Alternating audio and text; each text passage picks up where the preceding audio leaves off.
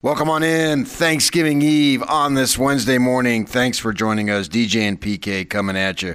Appreciate your listenership. A lot of football. Jazz play tonight. Some basketball too. Gonzaga, man. Did you see those guys last night? He's kicked the crap out of UCLA. Very, very impressive for the nation's number one team. St. Mary's with a win over Oregon. Not sure what BYU feels about that since they'll play St. Mary's a couple of times and then they beat Oregon. Maybe Oregon isn't as good. But let's get to football. BYU's got a big game coming up. And we're going to hear from BYU linebacker Max Tooley right now. Max, no defender wants to go through a targeting process. You've had to deal with it. What's that like? What's it like both when it happens and then also when you look back on it? Um, you know, I mean, college football in this day and age, uh, I mean, that happens. You, you see targeting calls most honestly at least once a game i feel like. But i mean for me it was it was kind of a, a sad one for me. I was really looking forward to playing the rest of that game. Uh, feeling really good out there. So i mean it, it, it, i mean in my head when i when i was actually committing the targeting uh, penalty felt like a clean hit. Um, and you know that's I don't know that's the feeling I've gotten throughout my career of football. You know when you have a good hit, but I mean the rest the rest saw it a different way. So um, you you can't really argue with that. Um, and you kind of just have to deal with that and uh, go on go on with life and just keep a positive outlook. So. Talk about getting ready for USC this week and their offense. Obviously, lots of talent there. What do you see? What challenges do you expect from them? Yeah, I think you know USC is one of those teams where you know their record doesn't really say say it all. Um, there are a lot of teams like that in the Pac-12. You never really know what you're going to get um, coming into those games. But obviously, what we all know is that you know they have great talent. Um, they've had you know a tradition of winning. Um, so regardless, you know, playing in the Coliseum, it'll be a good game. Um, no matter no matter who's playing, no matter you know what's what's going on. Um, so I think that's how we've been preparing this week. Is you know they're a, a Pac-12 team, a really historically a really good team, and, and, they have the talent this year to be a great team as well. Um, so I think we're just taking it um, as we would any other game that we know is going to be a dogfight. Alex and then Jay. Max, um, the the BYU athletics program is doing a lot of winning right now. All you know, it's you guys, it's men and women's basketball. It's like all over the gamut. What's it like, kind of just being, you know, part of of a school right now where, in terms of sports, like everything is going so well, seemingly. Yeah, I mean it's a special it's a special place for athletics. Uh, I think it's definitely shifted in the last three or four years since I've been here. Um, you know, certain sports have had success in the past, and you know, BYU football has had their off off years and whatnot. But I feel like you know, getting the first taste of really a successful all around uh, school athletic program, um, it's been really it's been special to be a part of. Uh, you know, especially having friends on other sports teams and being a member of the the track team and knowing the the cross country runners that are winning nationals and watching them and supporting them. You know, it's a it's a cool thing. It's a cool thing to be a part of in in Provo right now. And you mentioned, um, you know, when you unfortunately were called for the targeting penalty, that when you actually made the tackle, that it felt clean.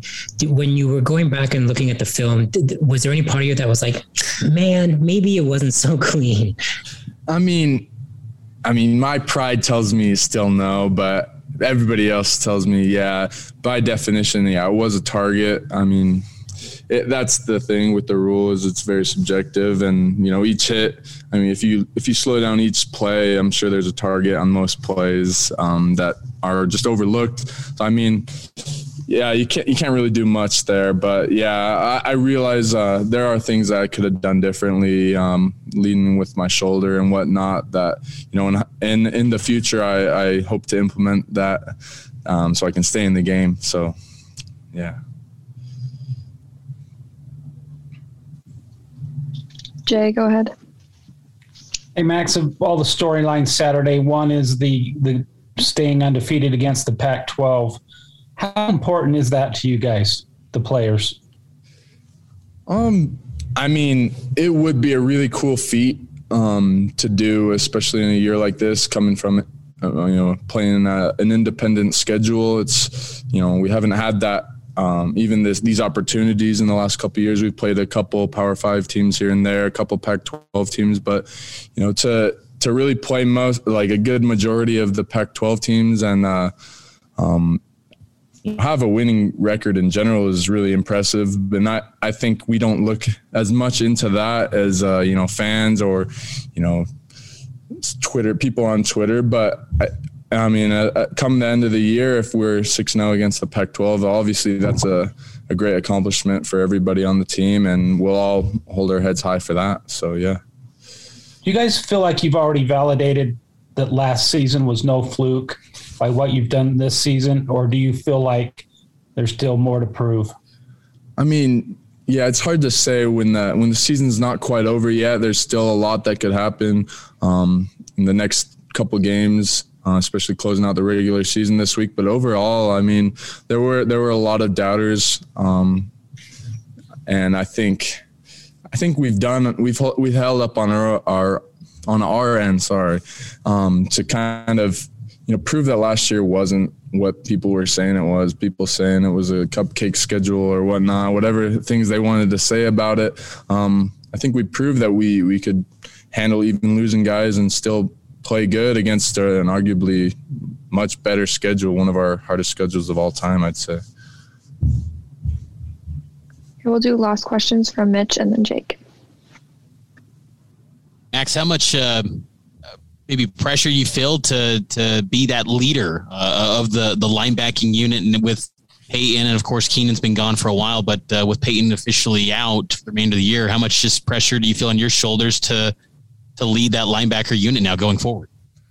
I mean, yeah, it, it's definitely a lot has changed over the course of the season, especially when you think back to you know first week we had Keenan, we had Payton, um, we had great leaders in that room, and we, I mean, we still do. I think that's the underlooked aspect of our linebacker room is most of us have been. I mean, I've been. This is my fourth year at BYU. Uh, three or four, maybe even five of the other guys have been here for three or four years, and um, I think we've all been around the program enough to to expect these uh, you know sudden changes in the season and uh, kind of just you know step into place where we need where we're needed. Um, I think especially being a linebacker um, in this you know a little bit thinner defense than we had you know for three or four months ago. Um, linebackers are arguably one of the biggest leaders of the defense. So yeah, it comes with a, a lot of responsibility. Um, but I think everybody's handled the you know the situation really well, and you know we're we're we're overcoming the adversity when it comes. Also, you picked the, the swig jacket over the the mobiles. Honestly, I was just given this jacket. I was lucky. Everybody wanted the swig jacket, so. Thanks, Max. Yep. Max, uh, you're a guy that's from Utah, but USC is a big name. A lot of guys, I think, for, on your team are from California. But were you a USC guy growing up at all?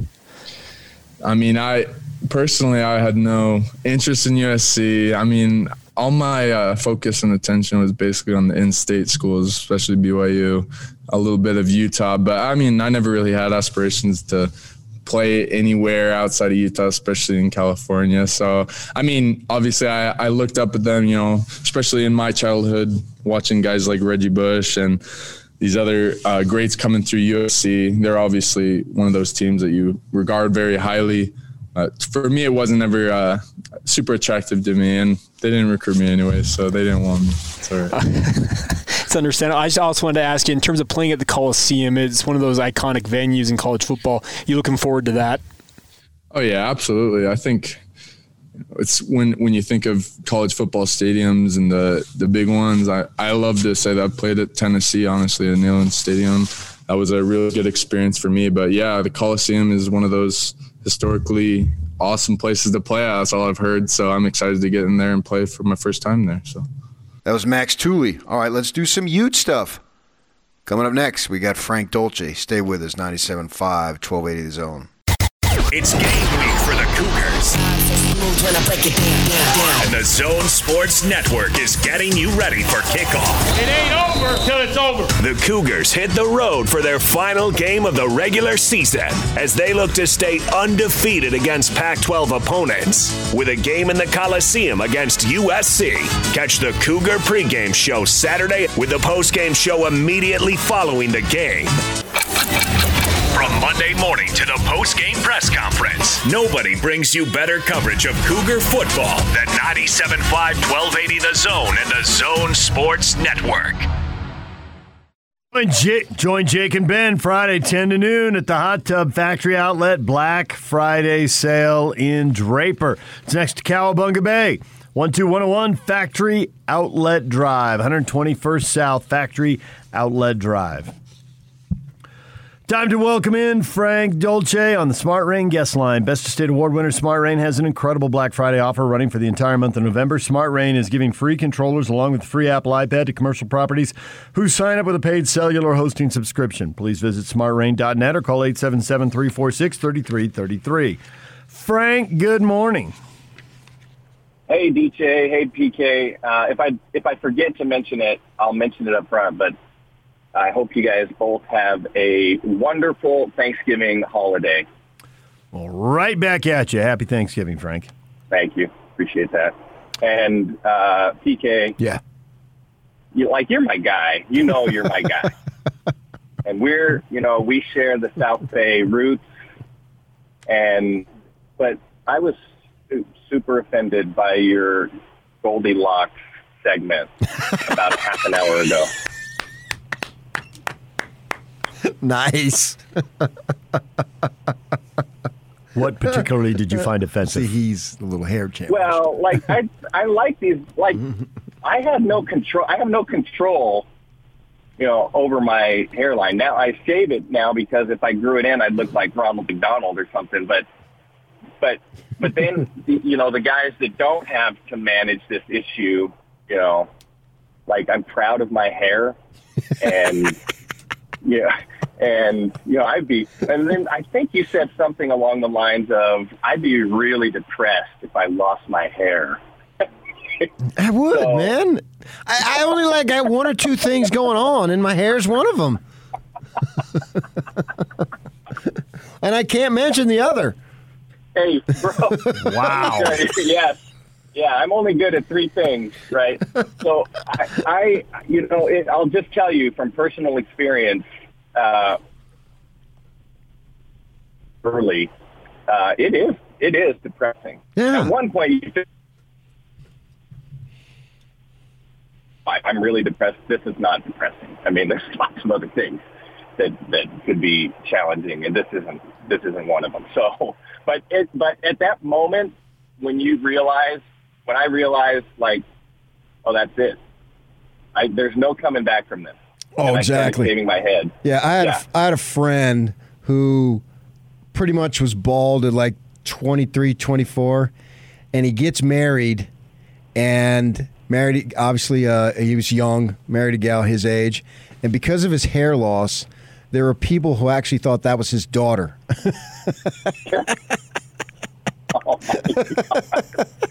Okay, the hair loss, it's like if you go Frank and you just go aerodynamic, aerodynamic. Jordan made bald beautiful years ago. Yeah, but that was a choice. And so, right, but now if you do it and you got the good look and Frank's a sharp dresser, right, and he stays fit, he's clearly Oh, a yeah, I former athlete, so you, you got it going on. fine. But you can't do anything when the whole world looks at you like, you freak, you're dating someone, you married, dating or married someone who looks like your daughter, like, my hair fell out. That's exactly what it was. I mean, they were We're the same are they- age. yeah, they're the same age. They met in like, college. That really, that really sucks. That crosses the line. I know, I know. Yeah. Well, no, nobody, nobody does it like Jordan. I mean, he, his was the classic. Yeah. Like that. I, may- I may that go. is- I may do it and have a little earring too. You should. Yeah. You played it right though, Frank. You just you just pivoted and moved on. You made it work for you. Next, look at you. You're on Yeah. TV. You're doing the radio. You got the career going. Oh, he's on TV. I remember I used to be on TV. You will be again one day. you watch. Frank, let's get right to it now. Your Utes. Is that the best win since Alabama? Have you felt that good after a game since Bama? Maybe when they went up in Eugene a few years ago and put 60 on them? Maybe the Well, Stanford that- upset. you know, yeah, that the Stanford upset, uh, I think, was a tremendous win for Utah. So I, I'd put that one up there. I wouldn't put Alabama as high. I mean, in terms of uh, recognition and the win and the big moments. But to, to be completely honest, I think only one team was really engaged in that football game uh, against Alabama, and it wasn't Alabama.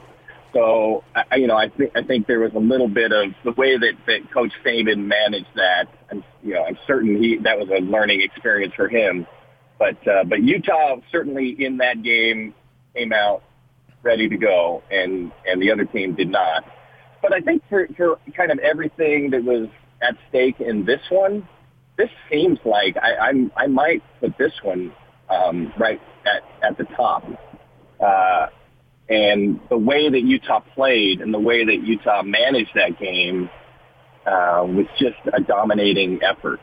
I I was a little surprised uh, because I thought uh, Oregon would be more game, and Utah just beat them up right at the line of scrimmage, and and Oregon could never get on track. So, but that that also goes back to my thought about I'm a little surprised that Oregon didn't hasn't taken another loss prior to this game. Like I've watched Oregon play almost every game this year, and I have not been overly impressed by that team. I mean, I thought it was like kind of a weird one-loss team. So, uh, and and I'm and I'm not certain that team would have really made any noise in the playoff. I, for the Pac-12, I would have liked to have seen that team go, but but it feels to me like it, it could have been a kind of a blowout in a playoff scenario, and that doesn't really bode well for the Pac-12 either. So No. anyway, I think this this game certainly right up there at the top for Utah. Yeah, no question about that. I agree with you. As I look at Cam Rising, I I can't help but be more impressed. And I've been on his bandwagon, so I'm going to keep running it because it makes me look smart. And if I got one or two things that makes me look smart, I'm going to just latch onto it and never let go. Uh, but the thing I look about him, you know, he's not overwhelming in really anything. But there's a couple plays early, like third and five, and he goes back, and the pocket is sort of collapsing a little bit, not entirely, but he picks up the first downs, and you know, it's almost like it goes unnoticed. Uh, he'll he'll scramble when it's the right time, and if he needs five, he'll get you six. You know, if he needs nine, he'll get you ten. Whatever it is. And as I look at him, as I identify him as a quarterback, nothing really stands out. Think, wow, this kid is just Andrew Luck's size or John Elway arm or whatever. But yet he gets the job done game after game. And I think the thing that I might be most impressed about it with him is just his poise and composure to make whatever play needs to be made. And even though it doesn't look like it's incredible, it adds up to a touchdown. You're a quarterback yourself. Evaluate what I said.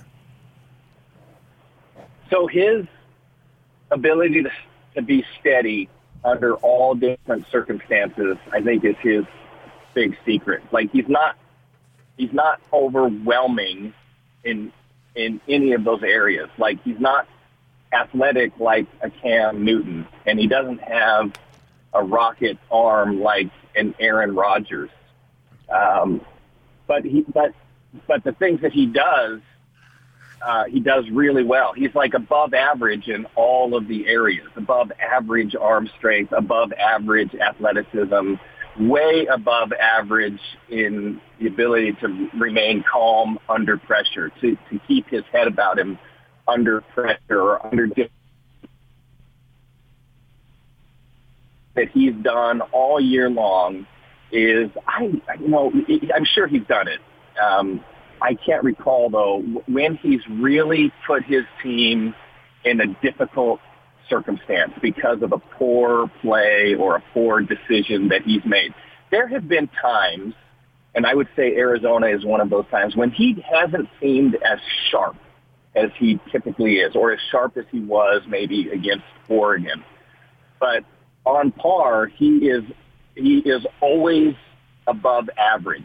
And if you can maintain that kind of, you know, he's not a roller coaster. If you from the quarterback position in this offense, then I think you're going to be really successful. He he probably threw one or two passes in the in the game against Oregon that that made you a little bit nervous. Like he, he threw into pressure a couple times that may have turned the tide a little bit, um, but it didn't affect the team negatively. But over the course of the game, over the course of the season, his ability to play um, at a high level consistently, consistently, I think is his is his uh, kind of superpower. The way that he really excels. So the team has one turnover in the last five games. He hasn't thrown a pick since ASU, and those are the only two picks he's thrown all year long. So, as much as it's above average, and there's truth to that, the fact that you only have two turnovers on 251 passes, doesn't that jump out at you? I mean, that's a great stat. If you're looking for great stats, that would be it, wouldn't it? Yes, that's extraordinary. That's, uh, I mean, that that is way above average. So that's the thing I'm talking about is like he never puts his team in a, under difficult circumstances. Um, he, he, he, it feels like, you know, 99% of the time he's making the right decision, whether it's to throw the ball away, whether it's to break out of the pocket and run and not risk throwing the ball downfield or, or making a play on, you know, throwing the ball on a third down. And so I think that his ability to possess the football, the fact that Utah has um, such a strong feeling about how turnovers affect the game, and his ability to manage that, and, and combined with you know Tavion Thomas and his ability now to control the football, he hasn't had a turnover. By the way, I hope we're not jinxing the team heading heading into Colorado. I mean, but but their ability to play clean I think is the is the is the way that they've been so successful. If you can remember early in the season, um, first three games ish in, you know, the turnovers were just killing this team, and they were on the wrong side of the turnover battle, which just isn't isn't the hallmark of a of a Kyle Whittingham coach team. So yeah, turnover margin, the ability to hold on to the football. That you, you know, Utah hasn't really gotten that many turnovers on the defensive side either. No, but the ability to hold on to the football uh, is has certainly been meaningful for the team in their in their run lately.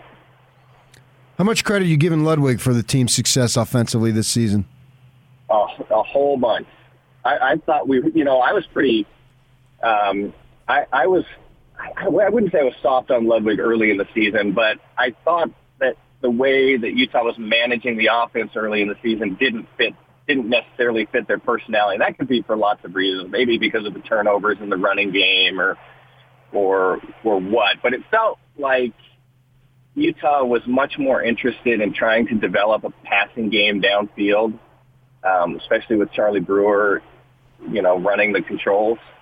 And at at some point they figured out Coach Ludwig or the team or whatever figured out that you know we're just we're going to beat people up at the line of scrimmage. We're we're just going to run the ball and then we're going to play action pass off of that, and that's just going to have to be good enough. And it's been more than good enough. I I it's interesting to think that uh, you know Cam Rising has been so good, but he's he's managed a different offense, I think, than Charlie Brewer. And I'm, you know, I'm curious to think how Charlie Brewer would be playing in the same scenario. If Charlie Brewer was only throwing 18 passes in a game like Cam did against against Oregon, he, he only threw 20 something passes the week before, and I think in the last several weeks he's been averaging around the mid 20s in pass attempts. That's that you know that's just not really how college football works these days but that's what works for Utah. And, and I think the way that Coach Ludwig has managed it has been very, very good. Like his ability to just say, you know what, this is what is working. We're running the ball effectively against against Oregon, and we're just going to continue to pound on that. I'm sure that he had, you know, several passing plays lined up, passing plays that they worked on throughout the week that just never got made it to the game because circumstances didn't call for it. And so, and I think that's hard for a coordinator. I think coordinators sometimes get into this thing of, well, we worked on it, we better put it in the game. And I don't feel like Andy Ludwig has that kind of ego. He just is, let's let's do it works, and and that's how we're going to win football games. I think they're throwing the ball more now than they did uh, Tyler Huntley's senior year. But I also think that how much they throw the ball now has really followed the course of the game and what the game called for. When they're blowing out Oregon and Stanford, they're all about shortening the game, and he throws the ball 18 and 22 times because that thing was over and it's shortened it, and the fewer plays are, Mhm. fewer chance there is for anybody to get hurt because somebody rolled up on him. Right? You don't need to lose any more offensive or defensive linemen. Let's get this thing over and get out of here. But 30 attempts at Arizona. The game was close. 33 against Arizona State when they had to rally. 36 against Oregon State when they lose. They will air it out. I mean, they don't. They don't have a problem with that. They couldn't kill off those games just because of the way the games went. Yeah, absolutely. No, no question about it. And how about Tyler Huntley? I mean, that uh, that uh, game the other night with the Ravens, good for him. I mean, that's a, that was a tremendous per- performance. But but uh, back back to Utah. Uh, yeah, I I don't think Utah's afraid of, of throwing the ball, and I certainly feel like Cam uh, is capable of throwing the ball, and more importantly, uh, Utah's offensive line is much better at protecting when throwing the ball downfield. And so that was a that was an enormous concern early in the season. Quarterbacks couldn't get into the into the drop and have any sort of comfort comfort in the pocket because the pocket was always collapsing. So uh, and, and there were times in, in this game against Oregon where Cam stepped back in the pocket and then he sat. I, I thought Utah would employ kind of this quick passing game to negate Thibodeaux. But there were a few times in the game when when Cam sat back in the pocket. He had time to read downfield. His offensive line did a fantastic job of creating a pocket, and he could make that throw. So, I you know I, as mu- as much as I I want to say that Cam Rising is the difference in the passing game, um, or even the way that Coach Ludwig is calling plays, or the receivers stepping forward and you know getting the tight ends involved. All of that stuff's great, but the truth is the offensive line has just just been much much better in providing the ability to throw the ball downfield. And when you do that, I mean that's it's way more than half the battle if you can protect up front and give everybody else an opportunity to do their job. By the time next week we speak to you, we will know who the opponent is in Vegas. As of today and this week, we do not know, and there's three possibilities to face the Utes in Vegas next week. Do you care which one? Uh, yeah, yeah. I think that uh, I think that I care about that.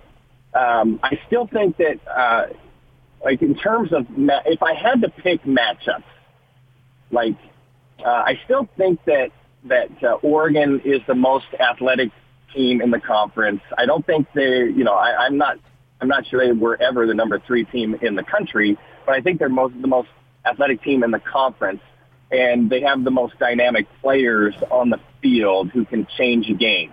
And and they just didn't they didn't play up to their potential. I mean, Utah was really good, and I thought Oregon um, was negated by what Utah did. But I think there's a different Oregon team available. So I would put Oregon as the most difficult matchup. Um, I would put Oregon State as the second most difficult matchup. Although I think um, Utah can can move the ball against Oregon State defensively, but but there's still that question mark: Can Utah control Oregon State's running game? Utah certainly knew what they were up against the first time they they went to, to Corvallis, but didn't manage it very well. So I think that would I would say Oregon State would be the second most difficult contest, and then I think Washington State um, is pr- provides significant challenges for Utah, but challenges I think Utah matches up well against, and so um, that's uh, um, I think of the three, that's the most winnable kind of game. Uh, if Utah is playing really well, I think I think they get over Washington State with the most ease. But but all three of those are losable games as well. I mean, I think those are those are difficult matchups each a little bit different. So, so if I had to rank them, that's how I would put it. Is Oregon most difficult? Second would be Oregon State. Third, um, most difficult would be Washington State. But it's going to be Washington State because that way the Pac-12 can have a seven and five team in their championship game and take uh, yeah, I don't want that. and take more grief nationally. Right. And it's the same logic. You said the Utes will beat Oregon, absolutely, because that'll knock the Pac-12 out of the playoffs for Right. sure. Yeah. Yeah, no, I, I, you know, if the conference can figure out how to make it as ridiculous as possible, then that that's what the conference is is going to do. And we, I, I think we've seen that throughout this football season. I mean, how does I, you guys have watched Stanford play the last several weeks? How does Oregon lose to Stanford? I don't know. How how does that how does that occur? Oregon, I mean, Stanford is terrible. Stanford, Stanford is awful. And by the way, that kind of awful Stanford team that's out on the field right now, anywhere else in the in the country, that head coach is in trouble. Like that, if if the, if, if a head coach look at what happened to Dan Mullen. If a head coach throws out a season like Stanford is throwing out right now, that head coach is on the hot seat. Yep. There, I, I don't, I have not heard one ounce of chatter about David Shaw. And by the way, I like David Shaw. I don't want him to be in trouble. I think he's a good, he's a good fit at Stanford. But it's just interesting how the conference manages those things relative uh, to other conferences competing in college football. Frank, as always, we appreciate it. Happy Thanksgiving. Man, you guys are the best. Happy Thanksgiving. Uh, have a great week, and we'll talk to you next week.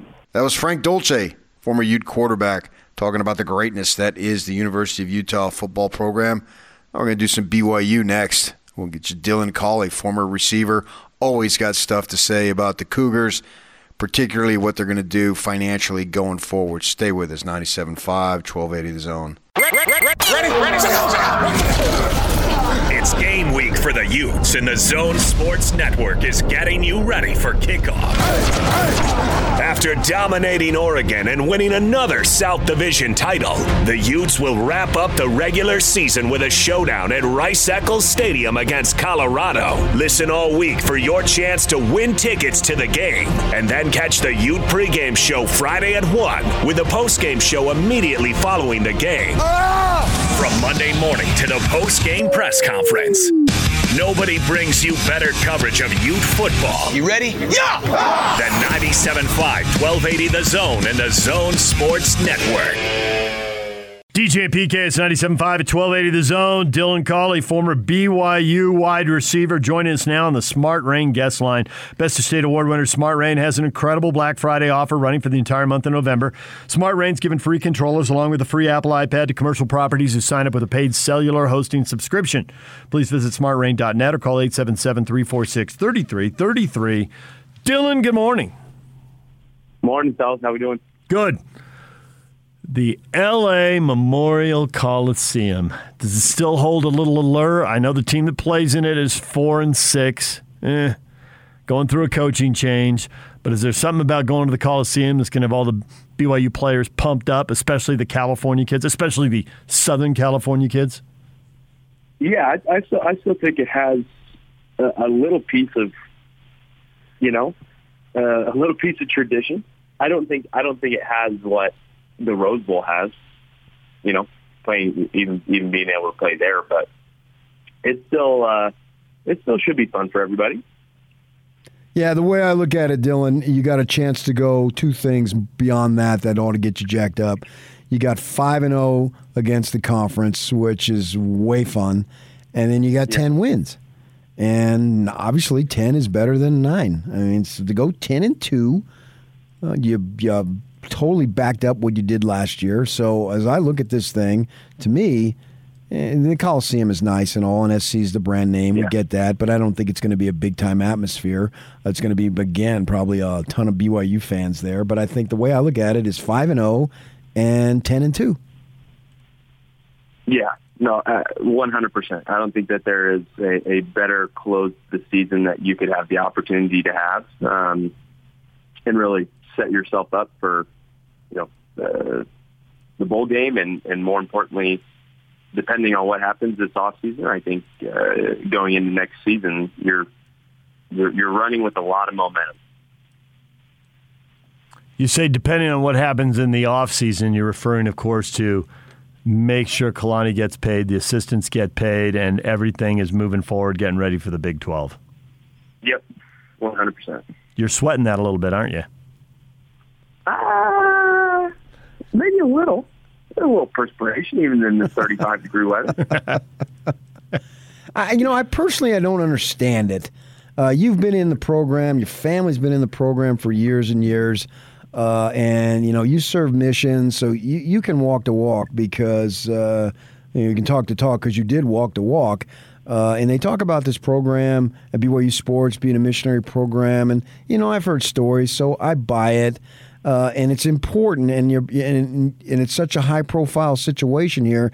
And here you got somebody in Sitake, a minority guy no less, uh, for a church that's viewed as primarily white, and why not invest? It's not like you don't have the money, and it's not just about. I'm not just talking about giving him gobs of money. I'm talking about doing what what needs to be done. Because I had somebody tell me that hey, we're concerned about making the transition to the Big 12 is going to be tough enough, but if we're going to be underfunded, it's going to be that much harder. So Mm-hmm. why not fund it the way it should be funded? Because I think guys like you, media guys like me, and more importantly, Joe fan or Joe Booster fan, that's what they want.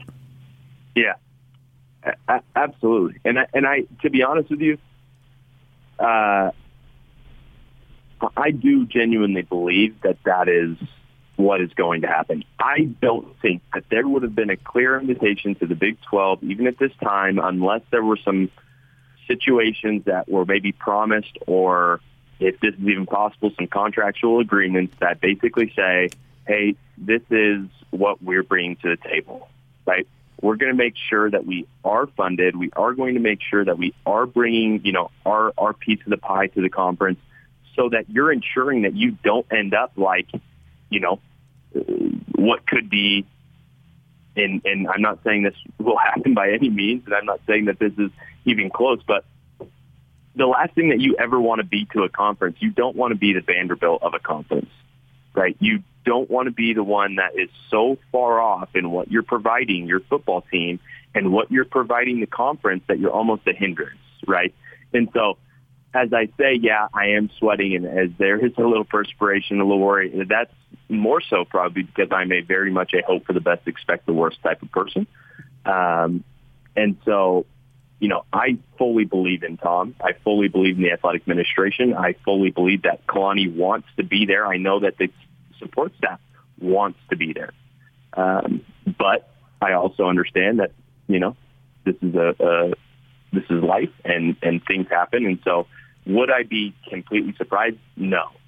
But I do know that you know, Tom and Tom and team are, are doing you know quite possibly everything that they can to make sure everyone is in place and those situations are rolling through instead of having us kind of like you're saying, hey, why wouldn't you uh, make sure everyone is, is taken care of going into this transition? So I guess, well, I don't think anyone has any doubt that Tom knows what needs to be done and wants what needs to be done, but there are multiple layers of bureaucracy and administration to go through, multiple people to sign off on stuff. And anybody who's ever worked in a place with multiple levels of bureaucracy, and PK and I both know this because we've been in other places where it works like this. You know, there's an official way things work, and then there's an unofficial and other people mm-hmm. get to you know stick their thumb in the pie before it goes to the Thanksgiving Day table. Yeah. And so there's just this nagging fear that it's going to drag on, and college football as an industry moves at a freakishly quick pace. In other industries, Dan Mullen doesn't get fired. In other industries, mm-hmm. Clay Helton's gone a year before, not week two. Clay's already got another job. This industry moves at a bizarro pace is BYU going to get caught off guard because it doesn't move at that pace? I think it could. I think if there is if there is a susceptible program that could get caught at that pace, absolutely. I think what they've done in the last two years, the way that they have moved, um, I think they're in a perfect position to move at the pace that is needed to be successful. Um, but you are looking at a program that very well could be caught in that kind of whirlwind, right? That they they could get slowed down. Uh, I think what they've done in the last two years, and you look at the little things, you look at what they've done for recruiting, you look at some of the immediate changes that took place even prior to, you know, offense coordinator changes and things like that, uh, in, in, you know, adjusting what needed to be done in, in regards to coaching. You look at what needed to be done in regards of, you know, the locker room for recruiting. You look at, you know, what, uh, Billy Nixon, who is uh, the player experience and, and equipment manager down at BYU, you look at what he's been able to head up and change, um, you know, to help kind of elevate this new experience at BYU. I think everybody is right where they need to be, especially with the help of the basketball and the other programs. Right? They're seeing what happens and the success and the notoriety and being kind of that light on the hill that comes when you're investing and putting that money into the football program and the basketball program and the sports programs and doing it at an accelerated uh, rate, you know, probably faster than it has been done in the past. And so normally, yes, that is a worry. That will always be a worry. But from what we've seen in the last couple of years, I think we're in good shape. Yeah. I sort of believe what you think too, that they're not going to come this far. And I think somebody has said this come this far just to come this far. yeah, yeah. That, That's a funny line, but it's a good line. That you've come this far and you've made, you know, just a few years ago, you had the seven and six stuff and four and nine, and things were looking bleak. Well, and we're, we're two years removed from that, but now everything is just looking up, man. So you've come, mm-hmm. you've made major strides here and and we've seen it in recruiting with kids decommitting from other places or transferring in that were four and five stars and want to be a part of the BYU situation. So basically, man, don't blow it now. And I, I'm on I'm on board with you. I don't necessarily have any proof, but I feel like lodge. Maybe it's just logic that's overriding my thought process to think that they're not going to let this thing get away. Yeah. No, I, I 100% agree except that a lot of other schools, the coach and the coaching staff would already have the deals and they'd already be announced. Which is very, very true. Yeah, but I'm. I mean, they still have time. They do. It's it's not like they're up against it right now. And, yeah. and how do we know they don't have a plan and they're just waiting uh, to do what they need to do to go forward here and at their appropriate time? I mean, at the same time, it's a business, uh, so if you don't have to give somebody more money, why would you give them more money? You know, right. you know because it's not like uh, that that we know of anyway that there's been some offer made or this or that too. But because you irritate them and then they just leave. When it's time to give money, by then they've already made up their mind. Something to be said for that. And I think I think that depends on the the, the personality that you're working with. Absolutely, too, right? totally agree. And and genuinely, I don't think Kalani's that guy. Uh, I think if if I think Kalani, if let's say let's say worst case scenario, there hasn't even been, you know, like there hasn't even been conversation about it, right? Uh,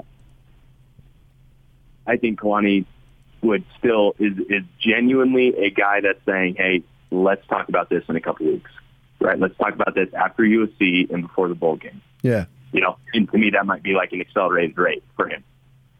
Um, you know, and that's if no conversations have taken place already.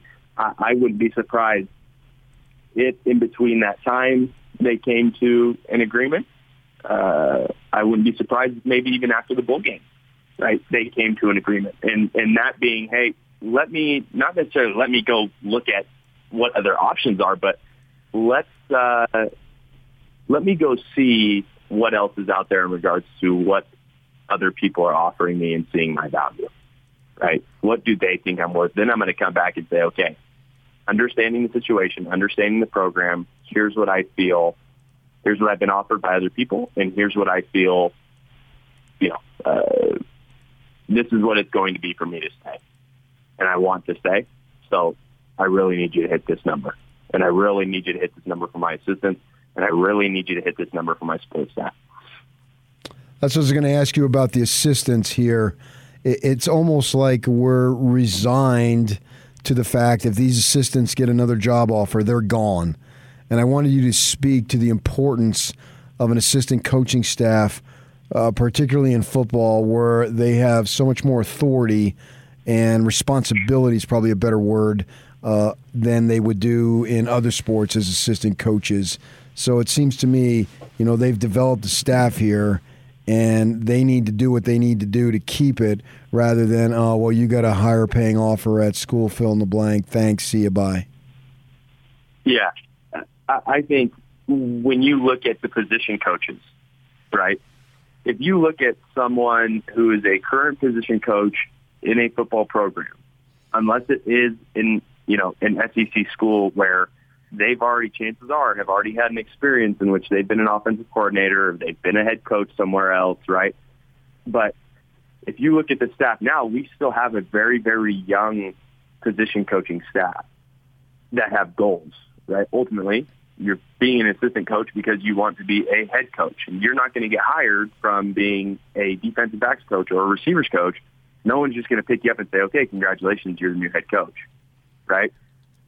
I think you have to look at, you know, that conversation is completely different than the conversation that the offensive and defensive coordinators are having because they're the ones that are saying, "Hey, I'm already an OC. I'm already calling the shots. I can already go in and make, you know, seven hundred thousand to to over a mil uh, as an offensive coordinator, and I'd love to be a head coach, but right now this is the situation I want to be in." Whereas the position coaches may say, "Hey, I can go and make, you know, four hundred thousand dollars as a head coach at an FCS school, i.e., Fesi Sitake, who I believe, right, already has the experience as an offensive coordinator, already plays a huge role as uh, in the play calling at BYU.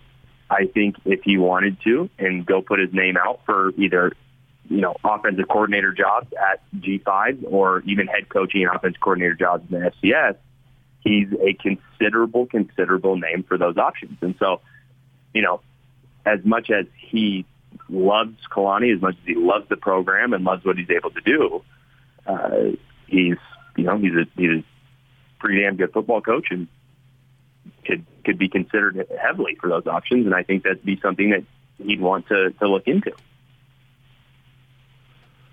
So, you have any reservations about the game at USC and uh, the way USC has lost uh, four of the last five? What BYU should be able to do, the way they ought to be able to, to move the ball? Because the SC offense will score some points. I think they've proven that even in losses. Yeah, I think as, as long as the my only reservation is, I guess this is a, a tough, tough reservation because you kind of hold them to such a high standard, but it goes back to the offensive line. It goes back to Tyler Allgeier. I think the way that they're going to play, uh, they're going to stack the box, right? They're going to go man to man on the outside because generally they don't think that BYU has the athletes to play the game, and so they're going to go one on one all day long. And uh, I think if if we do overpower that box, and they're able to average four or five yards a carry, uh, it is going to absolutely open up the pass game uh, for for a huge, huge day. And so I think as long as we take advantage of that, it should be a it should be a good day. And I hope, I genuinely do, and I love our defense. I love the defensive players, but uh, I I am a I'm a big Jackson Dart fan, and I would love for Jackson to come in and you know have a phenomenal game against BYU. Not that he not that BYU, you know, did anything to him or he needed to prove everything, anything, but uh, it is fun to be able to go and, and put it on a team that, you know, you're close to and have connections to.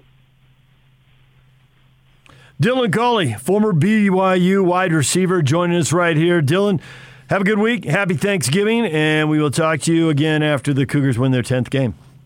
Absolutely. Happy Thanksgiving. There you go. That was Dylan Collie. Coming up next, we got What's Trending. Jazz got a game in Oklahoma City tonight. Got to get back on the winning track. And also, too, some big college basketball last night. RSL in a dogfight right down to the end with Seattle. Yeah, I'm soccer guy. I said it. I'm PK and I'm talking soccer. Who would have thunk it? Stay with us. 97.5, 1280 The Zone. Your day has just begun. But for DJ and PK, they're just hitting their stride. It's time for all your headlines from the night in sports as DJ and PK tell you what's trending. Are you ready? On 97.5 1280 The Zone and The Zone Sports Network. Hashtag Utah Jazz. Know, even if we miss a shot, like we got to be able to close defense. We got to be able to get hits. We got to be able to, you know, when the team gets second look, we play good defense, and then we give them another look, and it's hard, you know, to guard three times in one possession. So um, we got to get hits, man. We got to box out. We got to get back in transition, and also we got to turn to stop turning the ball over. That makes it harder for us to get back in transition. So once we do that, we'll be in better shape. That was Quinn Snyder. Oh, wait, that wasn't Quinn Snyder. That was Donovan Mitchell. he could have been Quinn Snyder, right? Because those are the exact same things that Quinn Snyder said after the loss the other night to Memphis. And Donovan Mitchell, when it was his turn to speak, went right down the checklist. No surprise there. They tend to be on the same page. And Mitchell talking about what the Jazz need to do to improve. And the great thing about the NBA is uh, when you lose, hold on. Because probably within 48 hours, you're going to get another chance to rectify that loss. And that's exactly what the Jazz have because they're 11 and 6 and they travel tonight to Oklahoma City. Obviously, they're already there. And they play the Thunder. Thunder's not a great team by any stretch. Young, looking for the future with all those draft picks and all. So the Jazz need to be able to get this win here. You don't want to go to 11 and 7. Come on. Let's get, get going here. Tip off set for 6 p.m. with the hour time difference. Coverage here on the zone will begin at 5 p.m with Jazz Game Night pregame show with our guys, Jake Scott and Tim Lacombe. Check it out. Stars were in action last night. They lost 122 to 119 to the John Stockton Kings. How about this? Elijah Hughes, 39 points. I never know what to make of this stuff with these guys in the G League and these enorm- enormous numbers. You know, what's his face? Uh, Butler had a huge game. I think it was their first game. Elijah Hughes, second round pick uh, a year ago, a couple years ago now. He's in his second year with 39. What does it mean? Anybody got an idea? I remember years ago, the Jazz drafted a kid out of, was it Rice, Morris Almond? Yep. He put up the some G League numbers. superstar himself. Yeah, is that what it was? Yeah, you get that. Uh, they talk about those guys in AAA. Uh, some of them who have been really good in AAA but couldn't get it going in the major leagues. So they're like, uh, what, 4A players they talk about? I don't know if that's what these guys are. Elijah Hughes, certainly eye catching 39 points. Does it mean anything? Can he develop? Well, I'm not going to put a ceiling on somebody. Let that uh, take care of itself. But it certainly caught my eye. All right, that's the Jazz and your Salt Lake City Stars report right here on 97.5, 1280 The Zone. Hashtag NBA. Here's Tyler. Shoots one. I mean, snaps it, rips it. No rim, no glass, just net. He's got 30. Walker, front court left, at the right wing. Bounce to Randall, wide open straight on three. Is good. And the two man game from Walker and Randall working that time. Ball stripped out of the hands of Barton, picked up by CJ in the open court. Slows it down, gives it to Dame. Three pointer. Buries it. Blazers lead by 11. Powell backwards to Doncic against Hartenstein. Stepping back from the hash mark. Got it. That is your night in the NBA, light night, a couple of nights before Thanksgiving. Uh, the Blazers beating the watered down Nuggets, who get even more bad news because this morning I didn't pay attention to the end of the game. I went to bed after the RSL, and I see that their uh, player PJ Dozier, they think that might be lost to an ACL tear, which is not good as they continue to lose guys left and right. They're now, well, I don't think Dozier's a starter, but uh, they're already without three starters, with obviously Jokic and uh, what's his face, Murray and Porter. Porter takes potentially saying the season. If Dozier's got the torn ACL, then yeah, well, that's probably the same thing there. So the Blazers get them, the two big guys. Not big, but big players on the roster. The guards, McCollum and Lillard, had big shooting nights, and so they win.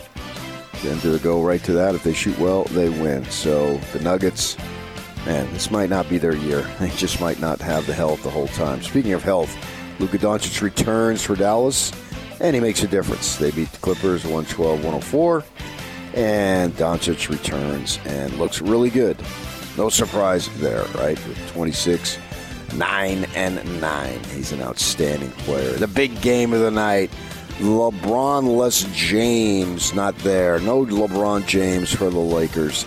And they lose. They were down 25, I think it was. Came back to tie it. And the Knicks prevail by six in the end. As the Lakers, I think they fall a game below 500 right now. And the Knicks move a couple of games up.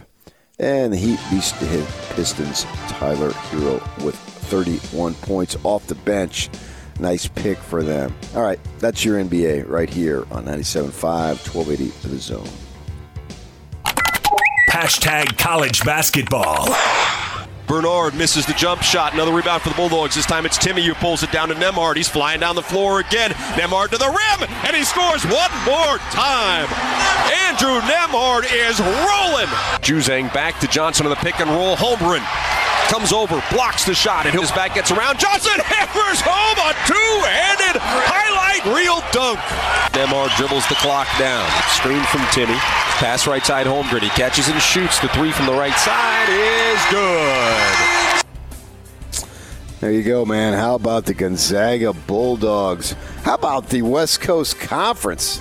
No wonder BYU wants out, huh? West Coast, you've got, well, I'll give you St. Mary's just beating up on Oregon, who just struggled offensively so much. Maybe Oregon's overrated. I don't know if you're a BYU fan. What do you think about that? Because Oregon would help your power ranking, but you're going to play St. Mary's a couple of times when conference season gets here in uh, several weeks. So St. Mary's looking pretty good there. Gonzaga looking absolutely awesome. I was excited for that game, and it was pretty much a blowout. Little slow start, but then a few minutes into it, the Zags just built a 20 point lead, and that's basically where it stood, and it literally was the difference in the game 83 to 63. Uh, Nembhard, who is not considered their top two players, that'd be Timmy and the string bean, the draft dude, Holmgren, the freshman. Uh, but Nembhard's been around, and he looked good himself, man. The whole team looked absolutely awesome. As number one, Gonzaga just beats the Bruins of UC Los Angeles by 20 in Vegas. Really, really worked him. Holmgren with that uh, behind the back, uh, then go up and dunk it. And he's supposed to be the number one recruit. I imagine he'll be one and done. Why would he stay beyond that? So, but then Gonzaga just continues to reload. They're going to be tough, really tough. They've already beaten te- uh, Texas, so I think it was ranked like 12th or 13th. They beat up on them by 12, and then they got the Bruins at number two. They got Duke, I think, on Friday as their non conference schedule surely is really, really good, as they usually do. Locally, we've got Southern Utah. They beat Yale by three in overtime. Tevian Jones, 24 points. Man, what a player that Jones. And today they're going to play, play Bowling Green at 11:30. We got UVU's off to a four and one start, looking pretty good. They got Nichols at 3:30 and the Cougars, number 18, the Cougars, Texas Southern. So they should move to 5 0. And that game is tonight at 7 o'clock. You can watch it on BYU TV. For those of you who are so inclined, 9 p.m. Eastern. And it's your college hoop right here on 97.5, 1280 The Zone. Hashtag NFL. Did you stove your uh, stub your toe? You were walking around with COVID. Bang! Is that what happened out there? Look, Pat, I've already talked enough about on this show about my uh, medical uh, status and other ways. So I've given you enough information at this point. I have a t- injury that's not going away, and I'm going to be dealing with it for at least the next few weeks. That's Aaron Rodgers on that Pat McAfee show. This Pat McAfee's made a name for himself but, uh, with those interviews, especially with Aaron Rodgers, right? And McAfee usually has like a muscle shirt on or something uh, when he's doing the interviews because yep. it's uh, available. Uh, he's uh, charismatic. He's not your traditional uh, interview journalist guy, obviously, not not at all. And so he's got a lot of personality there. And Aaron Rodgers talking about this toe injury, and he talked about it the other day too.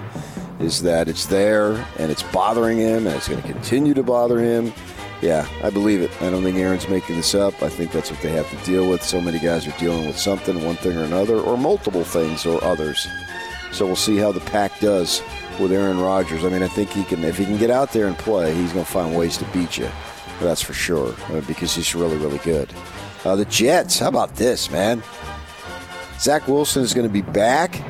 Well, I don't know that they really have a choice because what was it? Uh, White tested positive. Correct. And then Flacco has got the close contact. What do they call it? The contact tracing. Yep. Yeah, I had to sit out. I did the shows from home for a week uh, a couple of months ago because I was involved in that. So Zach is back. Uh, who they play? They play a dog team this week. They play the Texans, don't they? I believe you are correct. Yeah. So Texans, although they won last week, and the Jets have a couple of victories. We'll see. Now Zach has missed a month, right? He missed four games. Yep. Uh, I'm rooting for the kid. Hope he does well. You know, listen to national shows. I got the satellite radio in my car. Flick around. There's a dozen of them, and some people thinking that okay, he's a bust. Blah blah blah. We'll see. I hope he's not. I hope he's not a bust. I hope he does well. I'm rooting for him. I like him, and I get a chance to get back in there after a month off. And I would think that uh, he used that month wisely uh, to get himself even more prepared. Now, let's before we even come close to making any proclamation, we got to give him at least a couple of years. Josh Johnson being elevated from the practice squad. Tennessee, three games into his stint, they waive Adrian Peterson. He's getting up there, so I don't know what's going to happen to him. He was uh, with them for three games. Scored a touchdown. What was it uh, against the Rams? Yep. First game with them November 9th. Yeah. And then we got the traditional uh, Cowboys and Lions. The Lions play the Bears. Who the Cowboys play tomorrow? Cowboys are playing the Raiders. You'll hear right here on the zone. Ah, there you go. Thanksgiving. We'll have Lincoln Kennedy coming up at the bottom of the hour to talk about that game. That's tradition, man. You've got to. Uh, I got to watch the parade. I watched the the Macy's Day Parade. I hope they're having it this year. Nobody drives a car into it either. But uh, got to watch that. My mother watched it. She's gone now, and I did that growing up, watching the parade back east in Arizona, the two states she lived in, and uh, so I'll watch the parade, and then I'll begrudgingly watch the Lions. it seemed like they've been awful for years and years, and then the Cowboys, right? Got to watch the Cowboys, uh, and then eat, and then sleep, and eat some more. That is my Thanksgiving Day agenda for you. What do you got going on? Uh, That's what we do, watch football, right? And get together with family. I hope you all have a great day. Thanks for listening right here on 97.5, 1280 The Zone. Hashtag college football. no need to hype it. I mean, it's the things we just talked about. I mean, this uh, it's a playoff game, it's a rivalry game, it's at the highest level. That's Jim Harbaugh, obviously. I totally agree. There really is no need to hype this thing. Michigan, Ohio State. This is huge. I think it's uh, huge for both programs. Yeah. Ohio State, just how legit are you? You're number two. The poll came out last night, right? And they moved up. Uh, they, well, they're sitting there right at number two. I don't have any problem with that. Uh, and they've got Michigan, and it's going to be a big game. And it is a playoff game in a sense. Winner can continue. Uh, loser is out because they'll each have a loss or uh, multiple losses then because they each have a loss right now.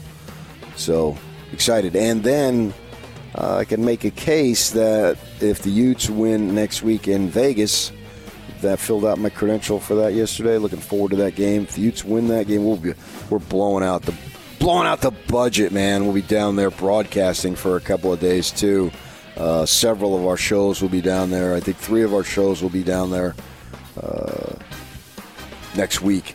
So if they win that, the loser of this game could be the opponent in the Rose Bowl. We'll have to see how that shakes out. As I said, the rankings BYU moved up a spot. Can they get a New Year's Day six? Think it's possible. Probably think it's a long shot. Rooting for it? Absolutely rooting for it. It's good for our business to have these teams do well. I'm a BYU homer, I admit, but the problem is I'm also a Utah homer. I got you both covered because you guys do well.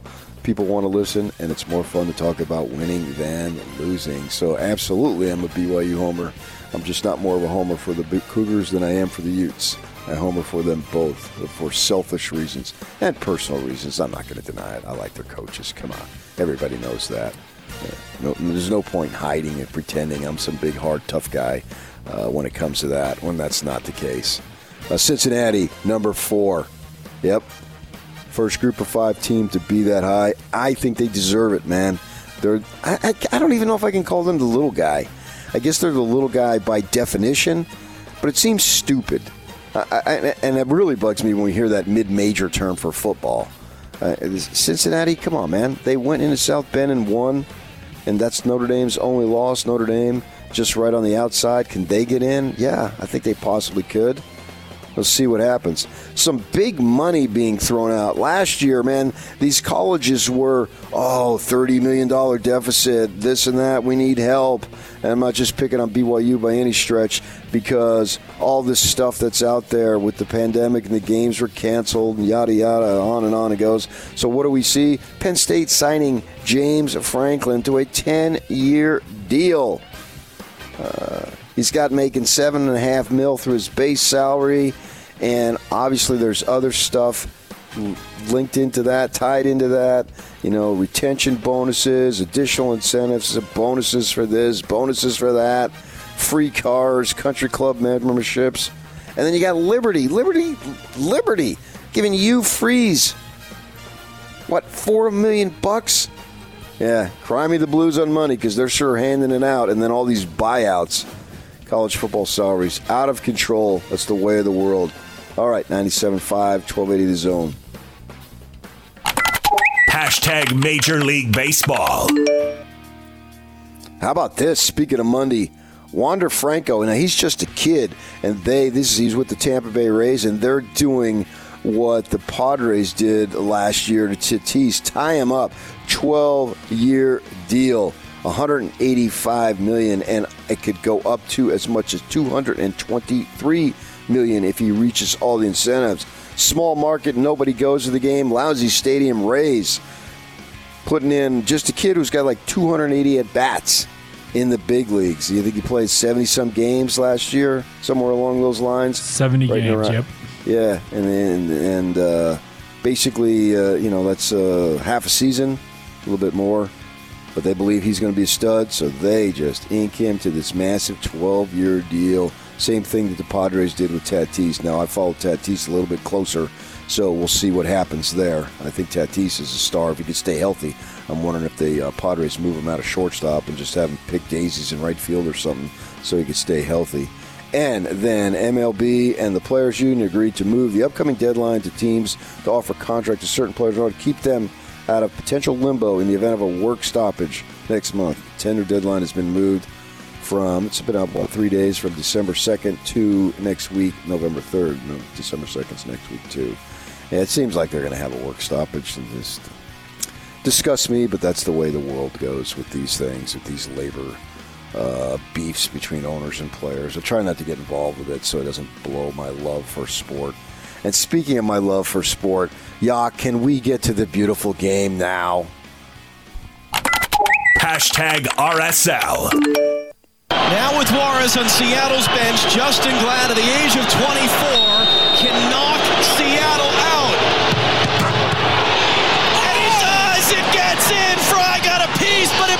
Across the line! RSL has knocked Seattle out of the playoffs!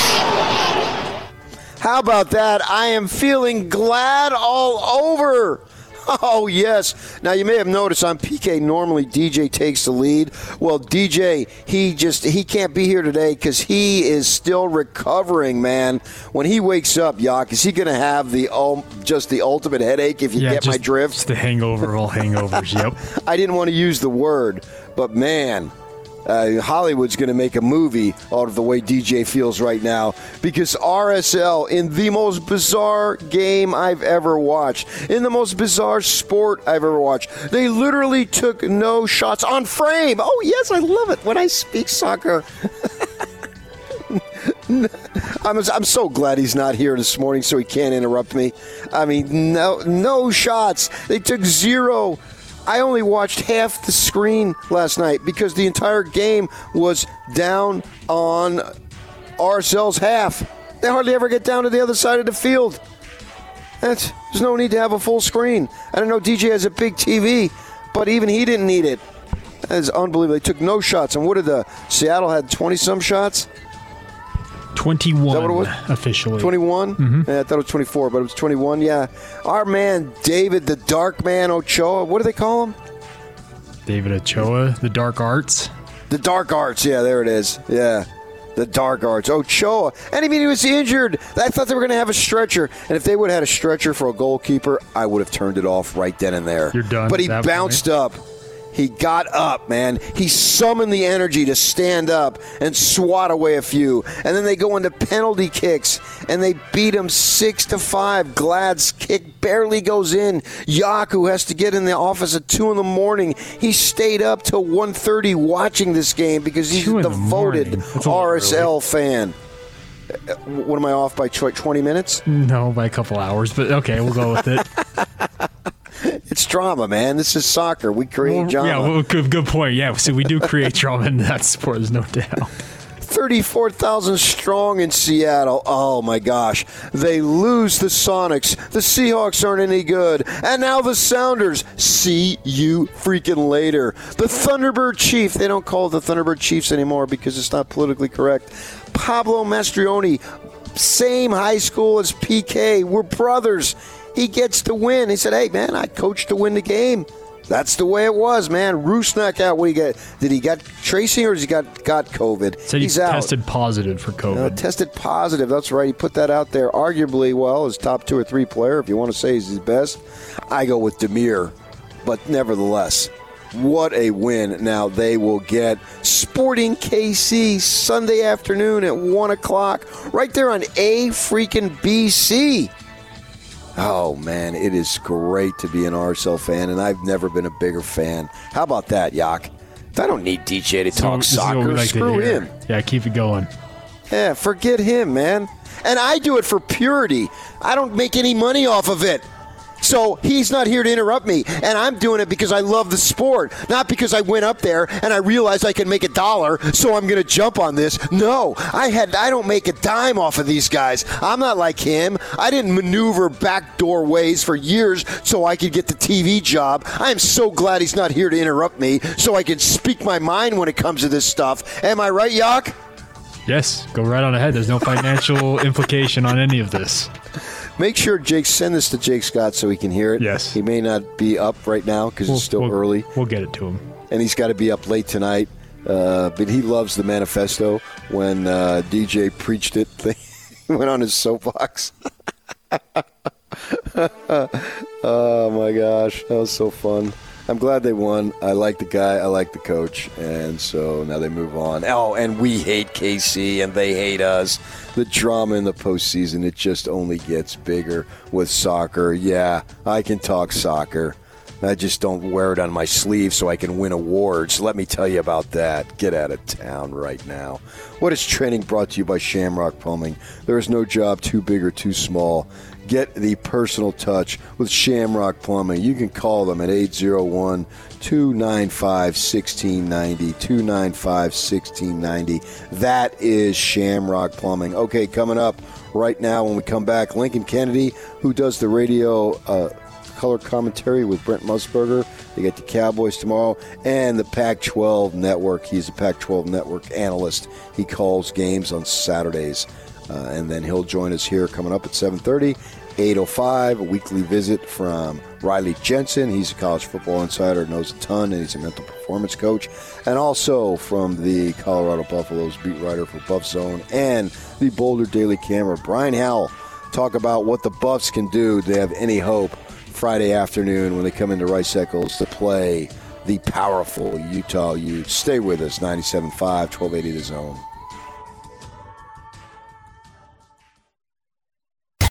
It's game week for the Cougars.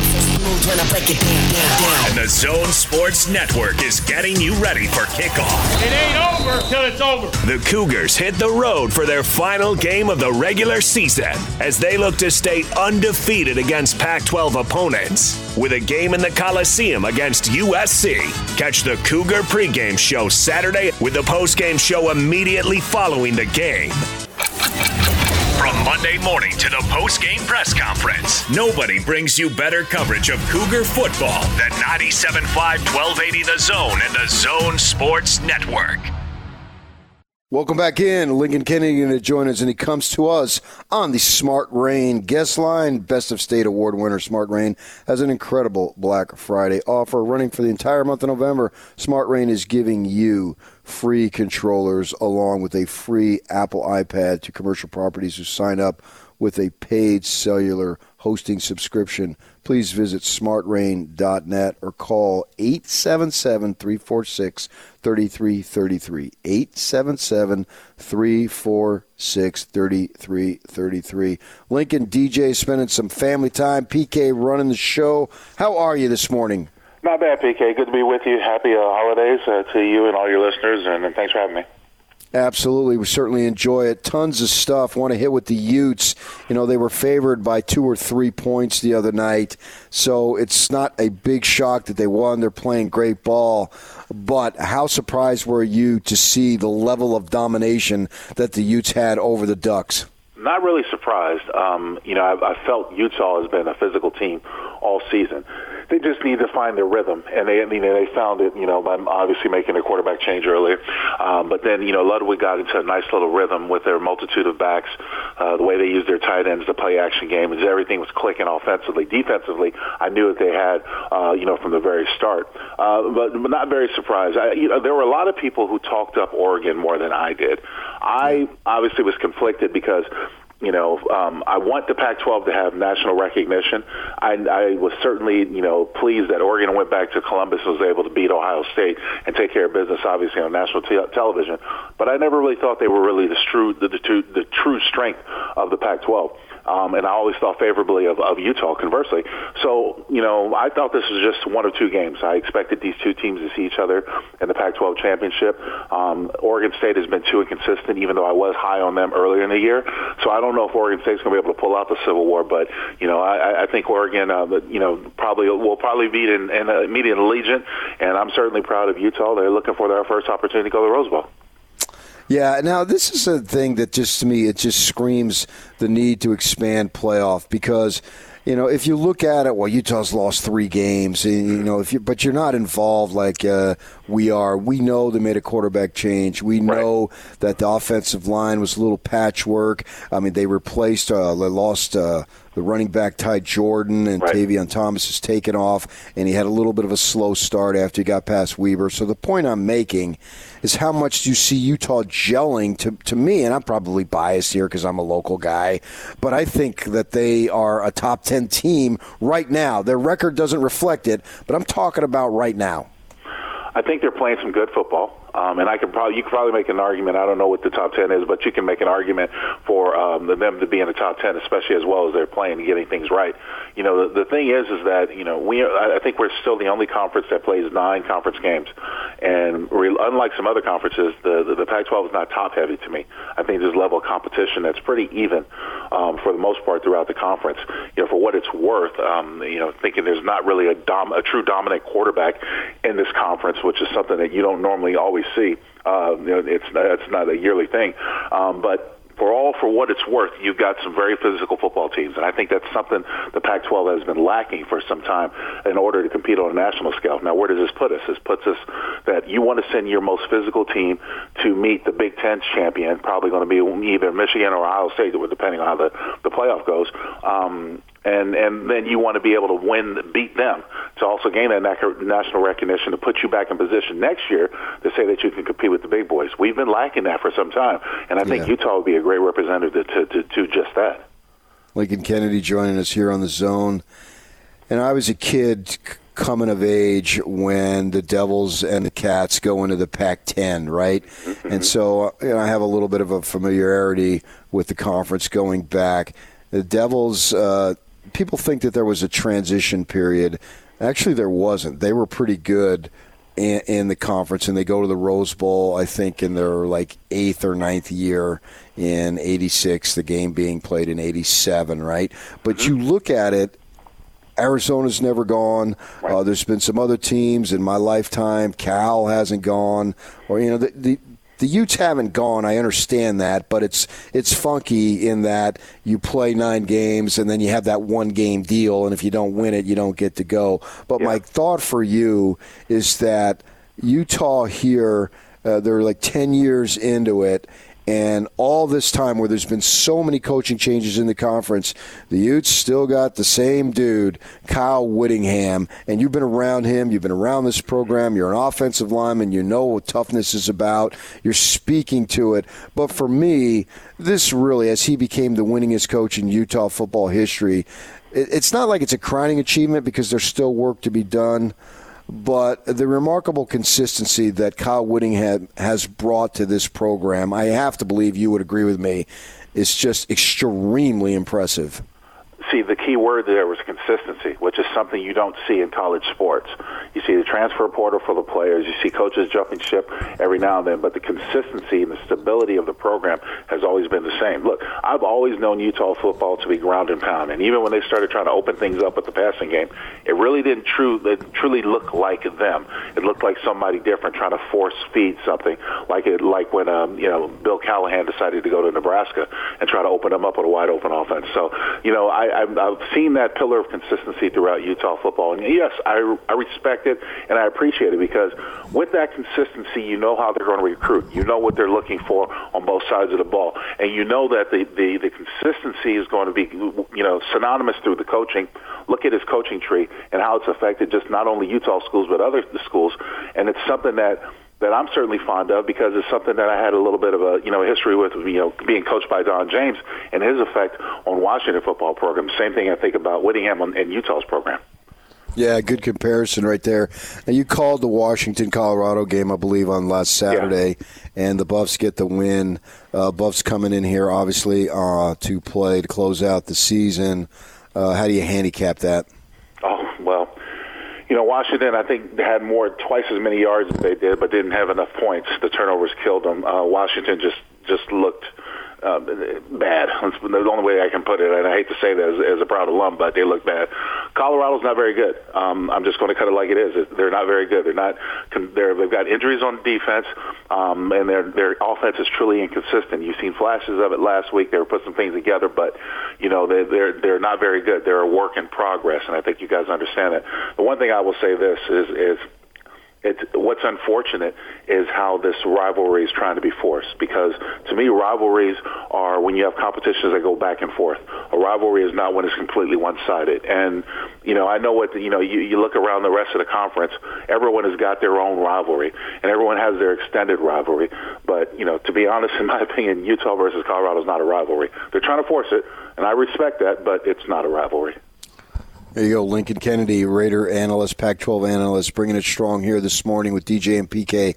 Uh, got any news on what you think Washington may be interested in doing to get uh, their coach for the football program? No, it's it really is going to be tough because there's a lot of notable name and programs that are open out there. Um, I'm one of the alums who, who, who you know, voiced my opinion and said I don't. I'm not really wanting you to go for the the glamorous or the or the glitzy coach, the big name. I'm not really wanting to push that.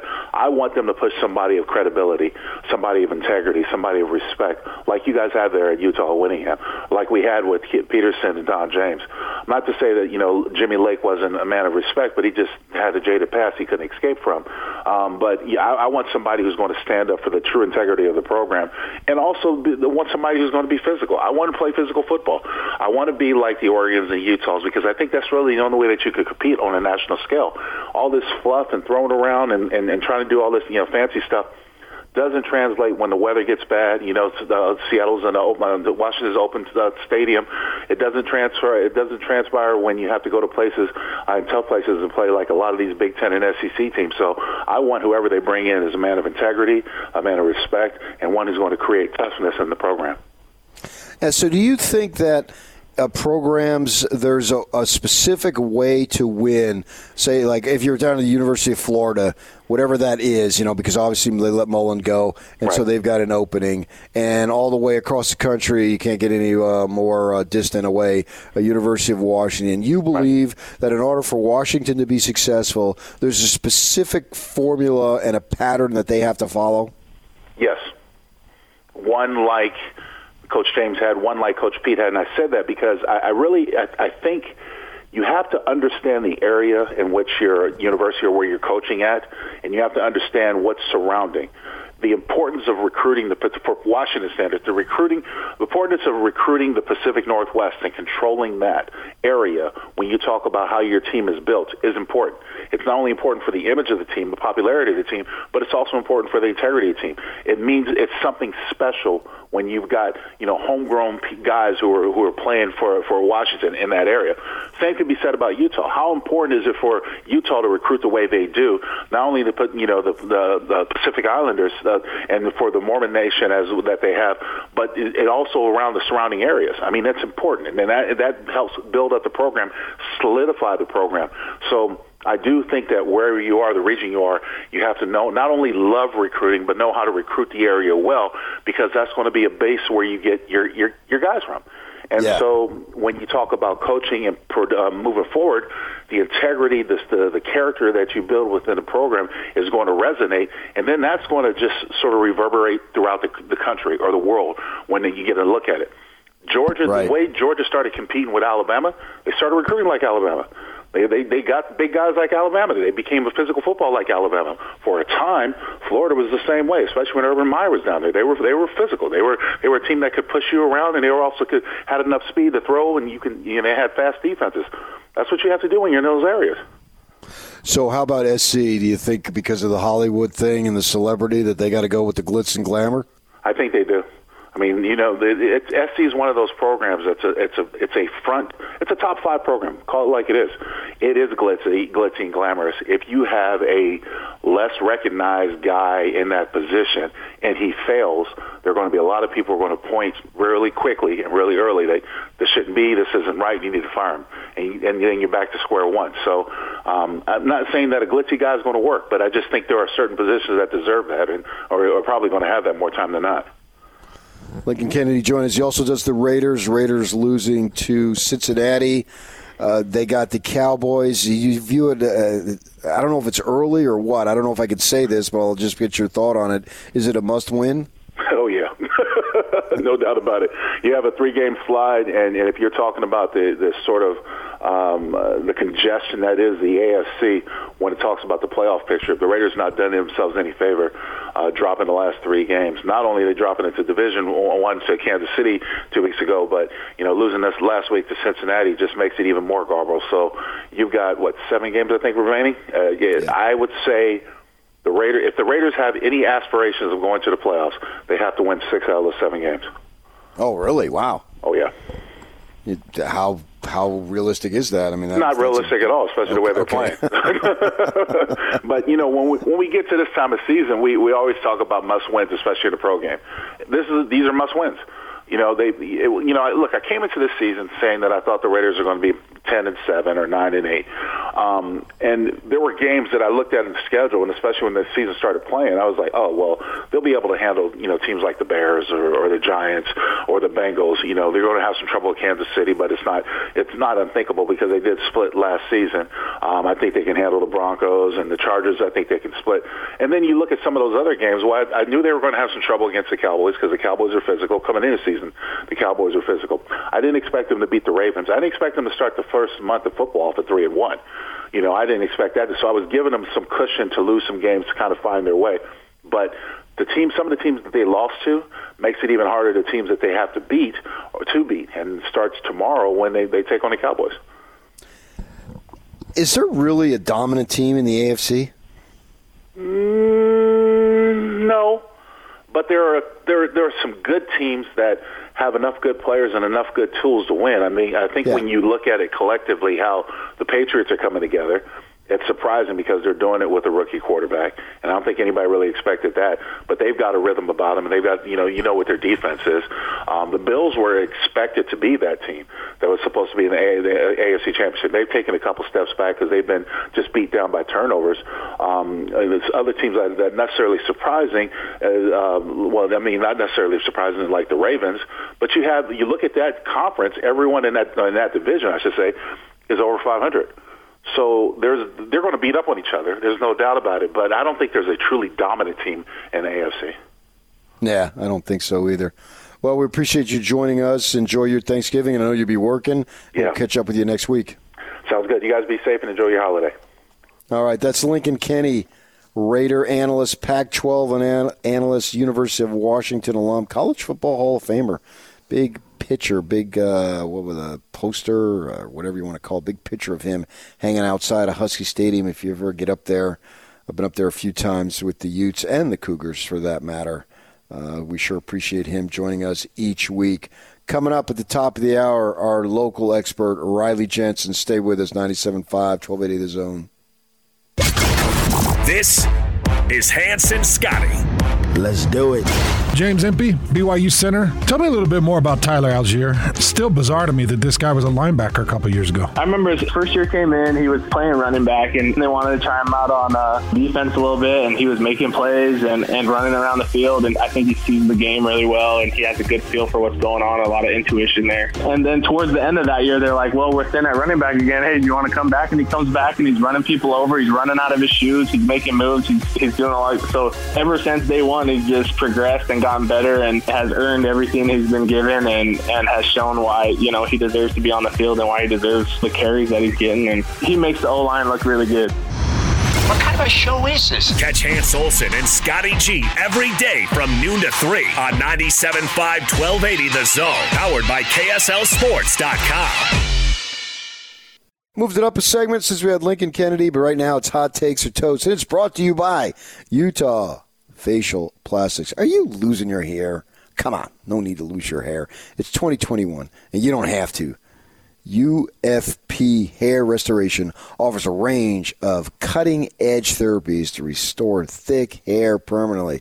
All you got to do is text HAIR, H A I R, to 801 960 3137. 960 3137. Get 15% off any hair loss treatment, or you can visit www.utahhairmd.com. All right, Yakamami, it's time. The annual awards. Who gets your Turkey of the Year award? Oh, Who are some nominees for Turkey of the Year in 2021? I got one as fresh as last night's headlines. Who? Freddy Juarez, former He's a turkey? He'd be a turkey for abandoning the club midseason to go to their in-conference rival. Uh, how about that, man? That's crazy. That is like uh, he was with RSL, the head coach, obviously, or manager, Correct. whatever they call him. Yeah. And then he goes up to Seattle to be an assistant in the season. I mean, that's that's foreign. I think I think some people will just look at that, especially Am- Americans. I'm speaking of, and those who aren't into soccer, think, "What the heck? That just doesn't happen. You don't do that." Uh, we don't. We, we've seen now in colleges where coaches are losing jobs and getting other jobs in Sure. season, or uh, Texas Tech, right?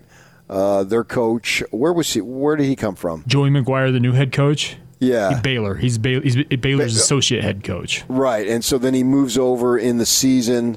So that's happening more and more, which was still odd. But I don't think that we ever have seen a head coach resign and become an assistant. And I think that gives soccer a little bit of a bad name because we think, oh, that's a freak sport for those of you who aren't into that. Uh, but it's almost like the, and then they play each other in the first round, and they have the bizarre, one of the more bizarre games I've ever seen in my life with RSL not scoring or not even attempting a shot, let alone scoring, and then they win in the six to five penalty kicks deal there, and the kick barely goes in, but it goes in. They win. Ochoa gets a stop. They win. The, they win the game. They move on. But it's almost like uh, it's an NCAA thing where they'll say, "No, we don't orchestrate matchups for storylines." And sure enough, you have that storyline, and. Uh, RSL comes out with the win. So we got one nominee, Freddy Juarez, Turkey O Year. Turkey of the Year. Uh, I put it on Facebook. Charlie Brewer, Turkey of the Year. Now that is really bizarre too. That is a bizarre of- one, yeah. Yeah, think about that. He comes over. Uh, and I, I don't know if you knew, but DJ was really impressed with that spring game that he had. I had an inkling of that.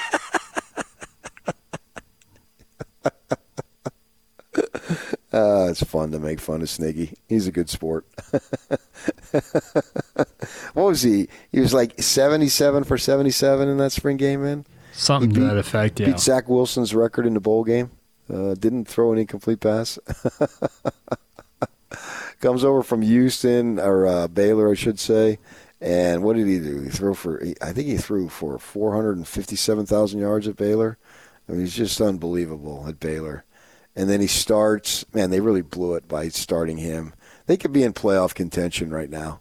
Serious playoff contention. I mean, literally serious playoff contention if they would have gone with Rising. I don't know that, but that's the beauty of sports is you can just you can make an argument for that. I can't I can't say that, uh, but you'd think so uh, anyway. Uh, and yeah, and then he quit. He quits, man. Uh, we've got the usuals. Um, LeBron. People just don't like LeBron. He's a lightning rod. He's LeBron a punching bag too, as well. Yeah. Had to sit out last night against the Knicks in the Garden. I'm sure people paid big money to see him play, but he gets the one game suspension. A lot of debate. Did you see? Uh, uh, I didn't see it because it's on during our show, but I saw it afterward. JJ Redick is now on doing one of their debate things with our guy Stephen A. Smith, uh-huh. and he said, uh, Redick said, "I don't know if I can believe that you can believe what you're saying." Uh, and he kind of backed Smith into a So corner. funny. Then he pulls the I played, you didn't card. And that's great if you want to play that. But I guess you're able to do that if that's all you're going to do is talk about the NBA. And I guess that's all JJ Redick is going to talk about. Because if you play if you pull the I played card, well, there's other sports you didn't play, so you got to be quiet then. Uh, if you want to go that way, but I think that's what they're bringing Redick on to do is to talk ba- talk basketball. So there you go. We got some other. Nom- if you got nominees, send them to me. We'll hit it again at eight thirty. Riley Jensen's coming up. Who should be Turkey of the Year on this day before Thanksgiving? Uh, I'm gonna do my thing where I can look at my Twitter. Uh, PK Kinahan, Yak, what's yours? At Jacob C. Hatch. Yeah, or you could leave it on our app. Uh, you can call, whatever you want to do. Get your feedback. Who is, should be nominated for Turkey of the Year? Riley Jensen, he's not a turkey. He's an excellent football analyst, mental performance coach. Coming up next, stay with us, 97.5, 1280 The Zone. Thanks for joining us. Riley Jensen coming up next. A couple things I got to tell you about. Cafe Rio. Who doesn't like Cafe Rio? Come join Unrivaled at the new Cafe Rio City Creek location. That is on November 30th, and it's from 3 to 6 p.m. You can get your Cafe Rio favorites now at the City Creek Center for sure. And then also, Riley Jensen, I need to tell you that Riley Jensen is going to be on our Smart Rain guest hotline. Best of State Award winner Smart Rain has an incredible Black Friday offer running for the entire month of November. Smart Rain is giving free controllers along with free Apple iPad to commercial properties who sign up with a paid cellular hosting subscription. Please visit smartrain.net or call 877-346-3333 877-346-3333 talking about turkeys of the year and certainly Riley Jensen is not a turkey of the year although I am positive he is going to be eating turkey is that not true Riley Jensen Uh, most likely, most likely. I'm going to go join my brother Casey, my brother Crosby. We'll be up in Layton. Probably a little bit of turkey bowl. We all have sons that are finally getting the age where we can do that. And the turkey bowl is big in the Jensen family. I mean, it's huge. so are you going to bring home the uh, hardware turkey bowl MVP no, no. Like I'm going to be all-time center. That's what, that's what I'm doing.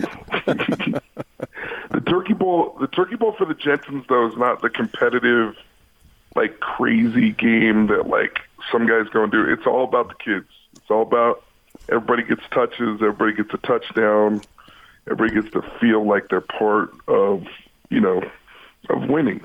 So it's fun. Yeah. Everybody feels like they're part of winning. That's an interesting concept there because uh, we see this Utah kid, this Peter Costelli, comes in and he's a what a four star ranking in uh, California, and it's the Tuttle situation all over again. Before the season's over, he doesn't play, and he's out the door.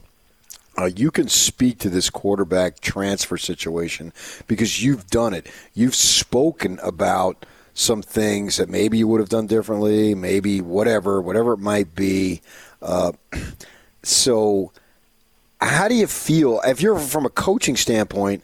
How do you get kids to feel a part of the program, especially a quarterback where only one dude plays, and the younger guy, it's not his time yet? Or is there anything that can be done to it to keep him engaged?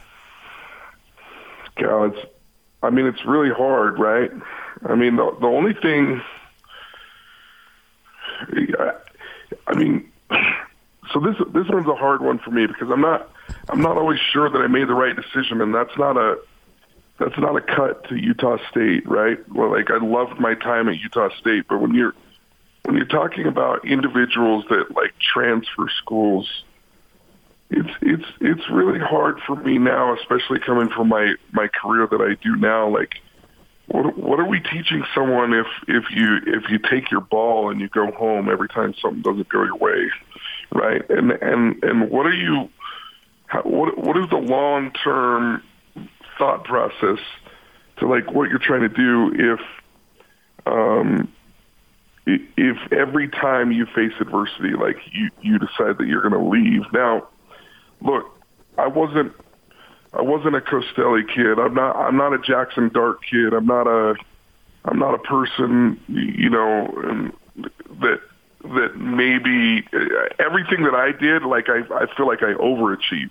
So but these guys these guys are told from a very young age and this is where i get a little bit frustrated with the quarterback position is i feel like it's it's turning into an aau version of football where they're told from a young age that they're going to the nfl they're told from a young age that they can that they can play in the nfl if they're in the right spot and if they start in the right place and now when they get to the University of Utah and they don't start as a freshman and they see that there's a sophomore that's ahead of them, now they're going, "Oh my gosh, that that could be frustrated, right? Like like that could be over if I don't go and play somewhere." And so, you know, and I, I didn't mean to throw Jackson Dart into the category of like he's wanting to transfer. What I'm saying is, is, is he's the type of person that has a chance to play professional football, and so to me, it's a little bit confusing on what to tell these guys because they do have the talent, they do have the ability to play in the NFL, but what's better for you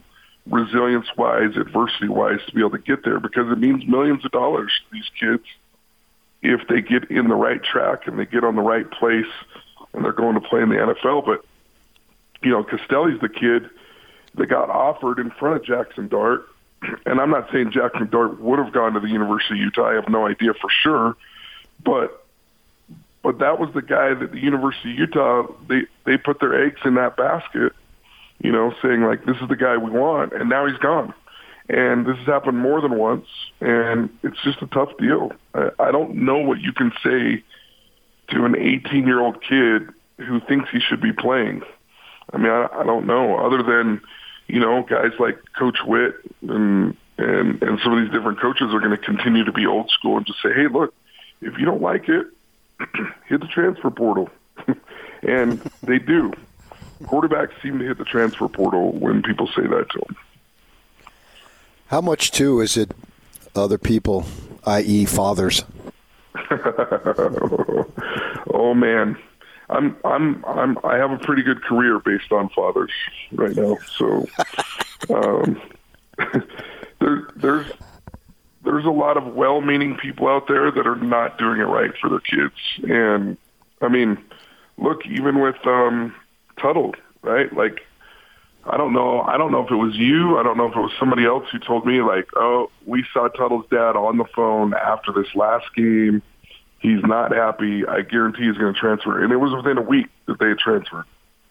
Yeah. And and so it's it's interesting, man. I mean, like I said, this this AAU mentality for quarterbacks, where guys are told that they're going to the pros and they're getting screwed if they're not playing as freshmen, and they're not. Yeah.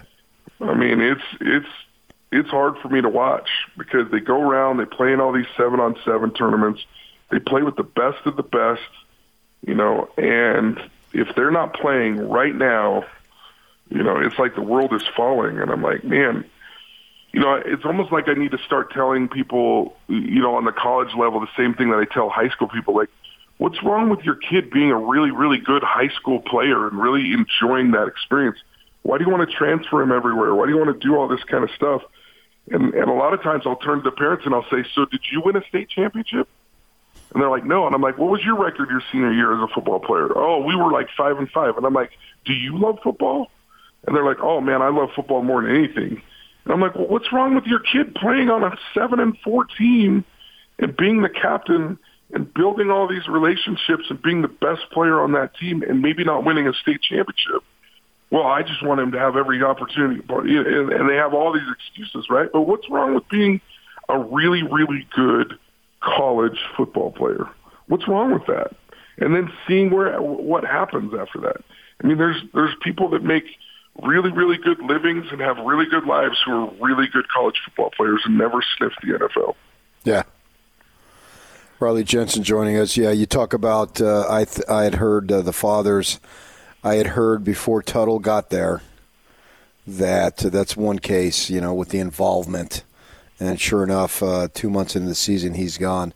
Now, I also heard that uh, on the other side of uh, doing it, maybe I, I, hate to hesitate the correct way because that implies the other way was the wrong way. And you, your phrase of well-meaning parent uh, hits home. You know, we think we're doing the right thing, and maybe we're not but we don't know. And the love is so strong for the kid that we do things that that aren't right, even though we're well-meaning. But the other side, right. I heard Mike Wilson, Zach Wilson's dad. I've heard through multiple sources that this guy has been the ideal dad, as far as he's going to your school. Here he is. Go, and yep. there's been no communication between coaches and and player or uh, dad. It's like he's over there now. You do what you do. And so that's two examples of one, you know, got involved, and the other, from what I understand, is Mike Wilson has been totally hands off and doesn't say a thing to anybody. Well, and I, I, I mean, I know Mike really well. I, he, he loves his kids as much as any dad could love their kids, um, and and he's very, very involved in their lives he's not involved. It doesn't seem like to me in conversations of transfer. I mean, it, it is like, hey, we're gonna go here, and you're and and we're gonna make this decision. We're gonna go for it. You know. Yeah. And and and I think I think that's a compliment to him. I don't know. I don't know what the right decision is in every situation. I'm not. I'm not professing, right. like you said, to say that everything is like a clear cut decision. I mean, look, you you can look from the outside and say, well, Riley transferred and he got a chance to play at Utah State and start some games up there and have a really good time. And and yeah, it looks great. But that year also, um, Kevin Federick gets hurt. You know, Paul Shoemaker doesn't play as well, and Drew Miller was starting. I mean, I you know, hindsight is always twenty twenty, right? I don't know. I don't know that that would have been better for me. I really enjoyed my experience at Utah State, right? I don't yeah. know. I don't know what the right decision was, and so um, the the best way to do it, I think, is to kind of make a decision before you get somewhere. And the thing that I tell recruits right now is, hey, make sure that the school that you're going to, if everything went wrong if everything went wrong with that decision, would you still enjoy being a student at that at that university? Would you still enjoy being, you know, studying what you're studying and being at that school and being around that support system if the coach left, if you were hurt, if somebody came in and beat you out, you know, would you still enjoy that place so that so you can take the pressure off of of, of trying to look every year? But look, with NIL with a free transfer rule now, I mean, we're just going to see more and more of this. It's, it's just going to be really, really hard to avoid it. And, you know, I've talked to quite a few head coaches in, you know, the FBS level that have said that the transfer, transfer portal has changed everything. And they look at the portal first before they look at anything. And it's not necessarily because they want to, but it's just the way the game's played now. It's free agency for college football. So, do you think that, and Riley Jensen joining us, that in recruiting now, uh, it's basically okay, kids will commit, but that's all it really is. It's even though you sign it, it it's not a long term commitment, so to speak. It's just in the short term. Is is that the way recruiting is going? Well, yeah, well, I'll come there, or yeah, we'll take you here now, but we know you could be gone in a year. Yeah, I mean, I, think it was kind of that way before because, I mean, I, I've told the story about Matt Wells talking to a USC kid that was local, you know, and, and I've I've said it on on air with you guys before, and then he just turned to me and I was like, man, that kid really likes you, and he goes, yeah, you never know, right? You never know, and he wasn't being inappropriate in the way that he was talking to the kid. He wasn't, you know, um, but, but he understood that like in this day and age, like kids transfer, and that was a kid that he would love to have at his program at the time. It was at Utah State, right? And coaches are either going to have to recruit their kids every single year, or they're just going to have to get used to the fact that it's, it's a short-term commitment. If he ends up being um, a first or a second string stringer for you, then then you really want him in the program. But if he's not going to be a first or second stringer, I think some coaches are glad the kids are transferring. I think some kids, I think some coaches are going to be glad that there's a kid that they recruited really really hard, who's not very good, who doesn't have great work ethic, and is kind of a cancer to the team. If he joins the transfer portal, hey man, what could I do to support you? you know, like how how can I get you? Let, tell me what I need to do. Do you need me to make some phone calls? What do you want me to do? I'm I'm happy to help. You know, and so help it pack. works both ways. you know, it works both ways. Yeah, I mean, even high uh, school, even high school coaches talk that way right now. Like, look, hey, if you don't want to be here, come and talk to me, and we'll help you find a school that is going to be good for you. And when you kind of set that precedent, it, it almost is like reverse psychology, right? Like everybody wants to be there. I remember, I mean, there was there was a couple kids when I was coaching at Alta that that were like quarterbacks that wanted to come in, and I did everything but tell them that there's no way they'll play. And then we'd show up for like fall camp, and they're like, "Oh, so and so's here," and I'm like, "What? I told, really? you know you know what I mean?" And it's just one of those things where uh, people are going to do what they want to do, and so you can't you can't like beat yourself up like over we lost this guy or we didn't. Like they're they're, they're kind of going to do what they want to do, and so the portal opens up a lot of possibilities to coaches. But then you got a kid like Cam Rising who did he left after a year, and now it looks like he's on top of the world. It, I know, I, dude. You, I mean, uh, it's like I started out the conversation. I don't know that the right decision is not to transfer all the time. I don't. I don't know that that's the deal. Now, when you're at you know three schools in five years, like that, that might be a little bit disconcerting. And I, I did a little bit of a study on like Elite Eleven, which is kind of like you know, you know, every year they pick out the 11 best. And I looked at it, and, and something like, if I remember correctly, my numbers, I'd have to go look at them, but it was something like 47% of the time Elite 11 quarterbacks transfer. Right. 47% of the time. That means one out of every two Elite 11 quarterbacks, it doesn't work out. And they're supposedly the best, you know, 11 quarterbacks in, in the whole United States that year right? And 47% of them are going to transfer. And it was something like another, like 75% of those quarterbacks you'll never hear of on the next level. You only hear about like 25% of the Elite 11 quarterbacks that go on to the next level because they transfer or it doesn't work out or he's just not as good as they as he'd been rated, right? So you're talking about four quarterbacks out of 11 or three and a half quarterbacks out of 11 that you ever even hear of again after their high school senior season. So it's interesting. It's this whole quarterback thing is really interesting to me. Uh, before we let you go, Riley Jensen joining us. Give us a breakdown. Uh, who's winning Utah State, uh, Utah, BYU this weekend? Big games for all three schools. I actually think all three of them win. Um, I think BYU's just got to be aware of like letting USC get started or letting them get some confidence against them because they're super athletic and super talented. I think Utah State is going to win against a, a New Mexico team, especially after the way they got beat last week. They're going to feel, and and really, you know, I was like, oh, great, they're not going to be able to win the Mountain West Conference. But I mean, you've got Boise State matched up against um, San Diego State. against San Diego State, and that that's an interesting scenario. And I think uh, it's really going to be Air Force or Utah State that are they're going to be representing you know their half of the conference in the conference championship game.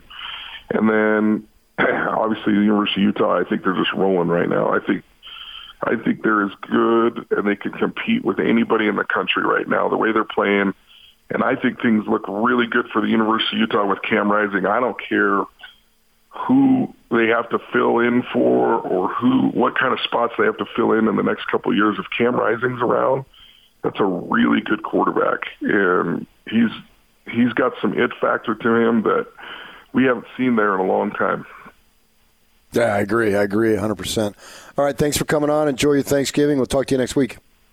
Can't wait. We'll talk to you soon. All right, that's Riley Jensen.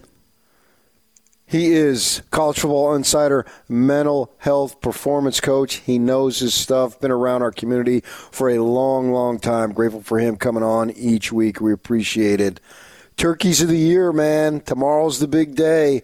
Who do you got? Stay with us. 97.5, 1280 The Zone. This is Hanson Scotty. Let's do it.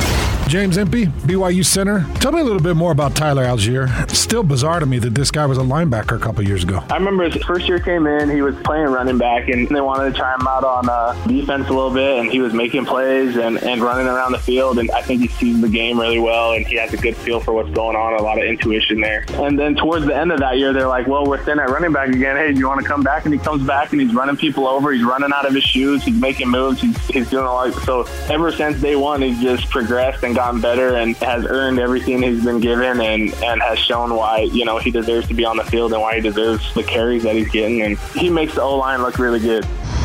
What kind of a show is this? Catch Hans Olsen and Scotty G every day from noon to 3 on 97.5 1280 The Zone, powered by KSLSports.com.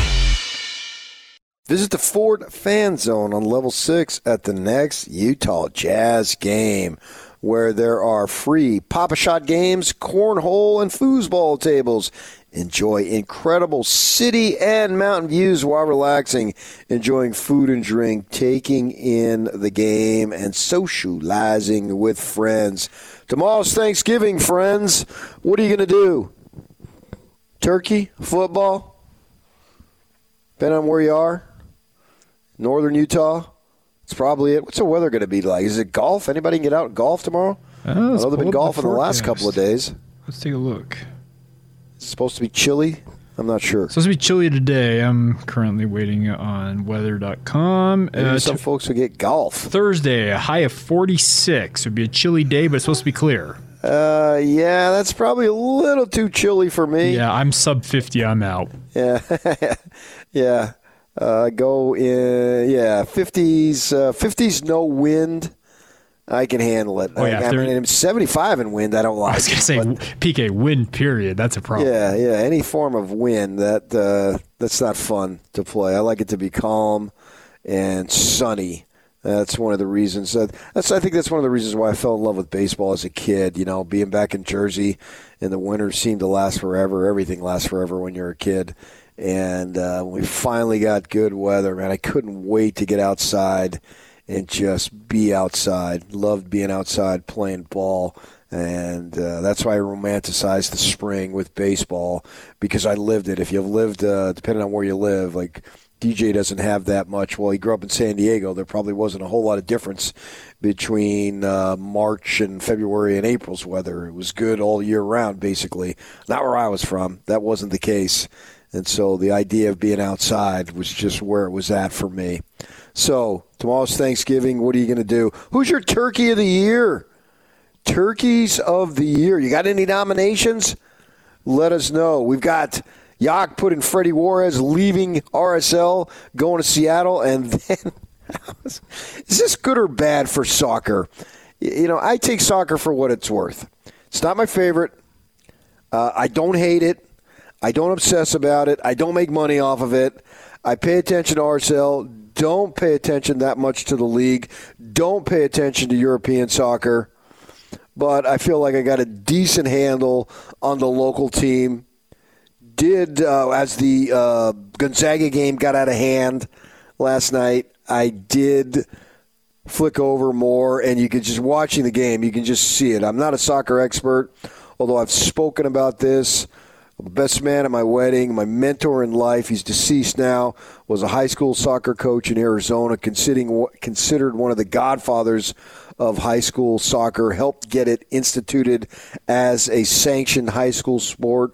Pablo Mastroeni played at a school not too far from him over on the west side of Phoenix. He knows of the coach that I speak of. So, you know, I have a, a, a decent interest. I'm not a fanatic at all, not even close. And I'm watching this game. It didn't take an expert to think, man, this team's dominating. But I'm wondering, does it do soccer harm to have a team who literally had no shots on goal win the game in the penalty kick situation? Does that turn people off? For me, I got a kick out of it. It set a record for futility. We all know that. I know, but then they win. Yeah, they win. Is that if you're trying to sell your sport? Is that good or bad? I, I think it goes both ways. So, uh, PK, the closest analogy I could pull for those who may not be soccer fans by and large is the college football world. We hear a lot about bend, don't break on defense. Right. Well, last night was quite possibly the ultimate display of bend don't break. You just defend with your life on the line and you come through in sudden death on penalty kicks and win it. Okay, but my argument against that is that bend don't break. I get that defensively, but when you have the ball, I know you are gotta, trying to score. Yeah, exactly. You got you got to try and do something. And yeah, the futility of zero shots, literally zero shots, yeah. is. Yeah. So I see. I don't think that that does well, bodes well for soccer to draw new fans. But I don't think you're going to draw new fans anyway. I think those who are into it are into it, and those who aren't aren't. So there's no point in trying to publicize it and thinking, "Oh, this is great. Did you see this?" Because those who are interested are going to be interested, and those who aren't. it's like all this political stuff. We can write all these columns and, and speak all these words and preach all we want, and the media has turned into a bunch of preachers now, depending on which side of the aisle you're on. And what's the point? You're not converting anybody. No one's thinking, oh, yeah, I listen to Tucker Carlson or whoever. I'm just going to control my line of thinking and change it now. And I was left, but now I'm right. Or vice versa, whomever, whatever. Pick whoever is on your left side. And they get on there, and it's all a bunch of crap because all they do, they're trying to make money. So they're pre- everybody's preaching to the choir. So no one's going to be converted. So that's what. What's the point of preaching anything? Anything political? Stop it because everyone's mind is already made up already. It's the same thing here. If you didn't like soccer before, you probably don't like it now. And if you did, you thought, oh man, that was great strategy by Pablo. And they got out of there with the win, and that's all that matters. And they were celebrating in the locker room, and that's where it's at. And other people are thinking, PK, shut the crap up about soccer. I get it. but it is fresh in the news. Turkeys of the year put it up on Facebook. You got any suggestions? Who are your turkeys of the year? I got we got for you. Go ahead. How about Terrence Mann from the Los Angeles Clippers? Terrence, he's a turkey. How about the Jazz for standing around and watching there's, this dude? There's an argument to both sides, yes. Make has, all these three point shots. As a career and, night and knocks the Jazz out. Yeah. And then it's nobody's fault. Oh, I disagree completely. It's everybody's fault. I never single out anybody individually, but I believe it's everybody's fault, and it's everybody's to uh, celebrate and get credit when you win. From the greatest player right down to the bench guys, it doesn't matter. I mean, they get different levels of credit and different levels of blame, but I put everybody in the same pot. I'm a firm believer of win as a team, lose as a team. Don't necessarily care what the sport is unless it's tennis or wrestling or something like golf or what like that, and it's not a Ryder Cup competition. Uh, once you get into the team aspect, everybody contributes one way or the other to one degree or another. So uh, I think the Jazz were turkeys blowing that lead there in that second round, and it stung it stung. And the only way they're going to erase that is get to the postseason. what's interesting about that is now you got a little bit of a rep of a pretty good regular season team. But what do you do in the postseason? And if you go out in the first or second round again this spring and summer, it's going to resurface again, and that's going to be their their tag. Uh, and hopefully not. You know, I want them to win. I'm not a hardcore fan, but I want them to win for work purposes. And I'd love to see Joe get an NBA uh, title to go along with. Uh, he got the gold medal last summer. No doubt. I think it would be great for the community, all you passionate jazz fans, all my neighbors and friends that I've accumulated over the years. I get it. You're way into your team, and I would love to see you win, just like I would love to see Utah fans experience the Rose Bowl uh, like I did. I was there in 1987 as a youngster, and watching the Sun Devils run out on the field was awesome. They've only been there twice and don't look like they're going to be there anytime soon. How about Turkey of the Year? How about ASU and their coaching staff? I got to put them on that list, don't I? Sure, yeah. Yeah. Recruiting I mean- violations that we haven't seen in quite some Right, time. right. Well, there was no pandemic, so they couldn't uh, recruit then, but they did, uh, apparently. I'm not so hung up on that because I think that when once you go down that road, that's like uh, standing on the side of a freeway and everybody's speeding, and you isolate one kid, one guy. I guess if he's going 120 and the others are going 85 and a 70, uh, you know, there's variances of breaking the law, I guess. So the 120 is worse.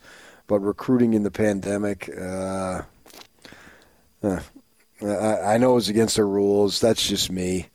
I'm not a big rule guy on that because I've been exposed to so much cheating. Coaches have told me so much over the years.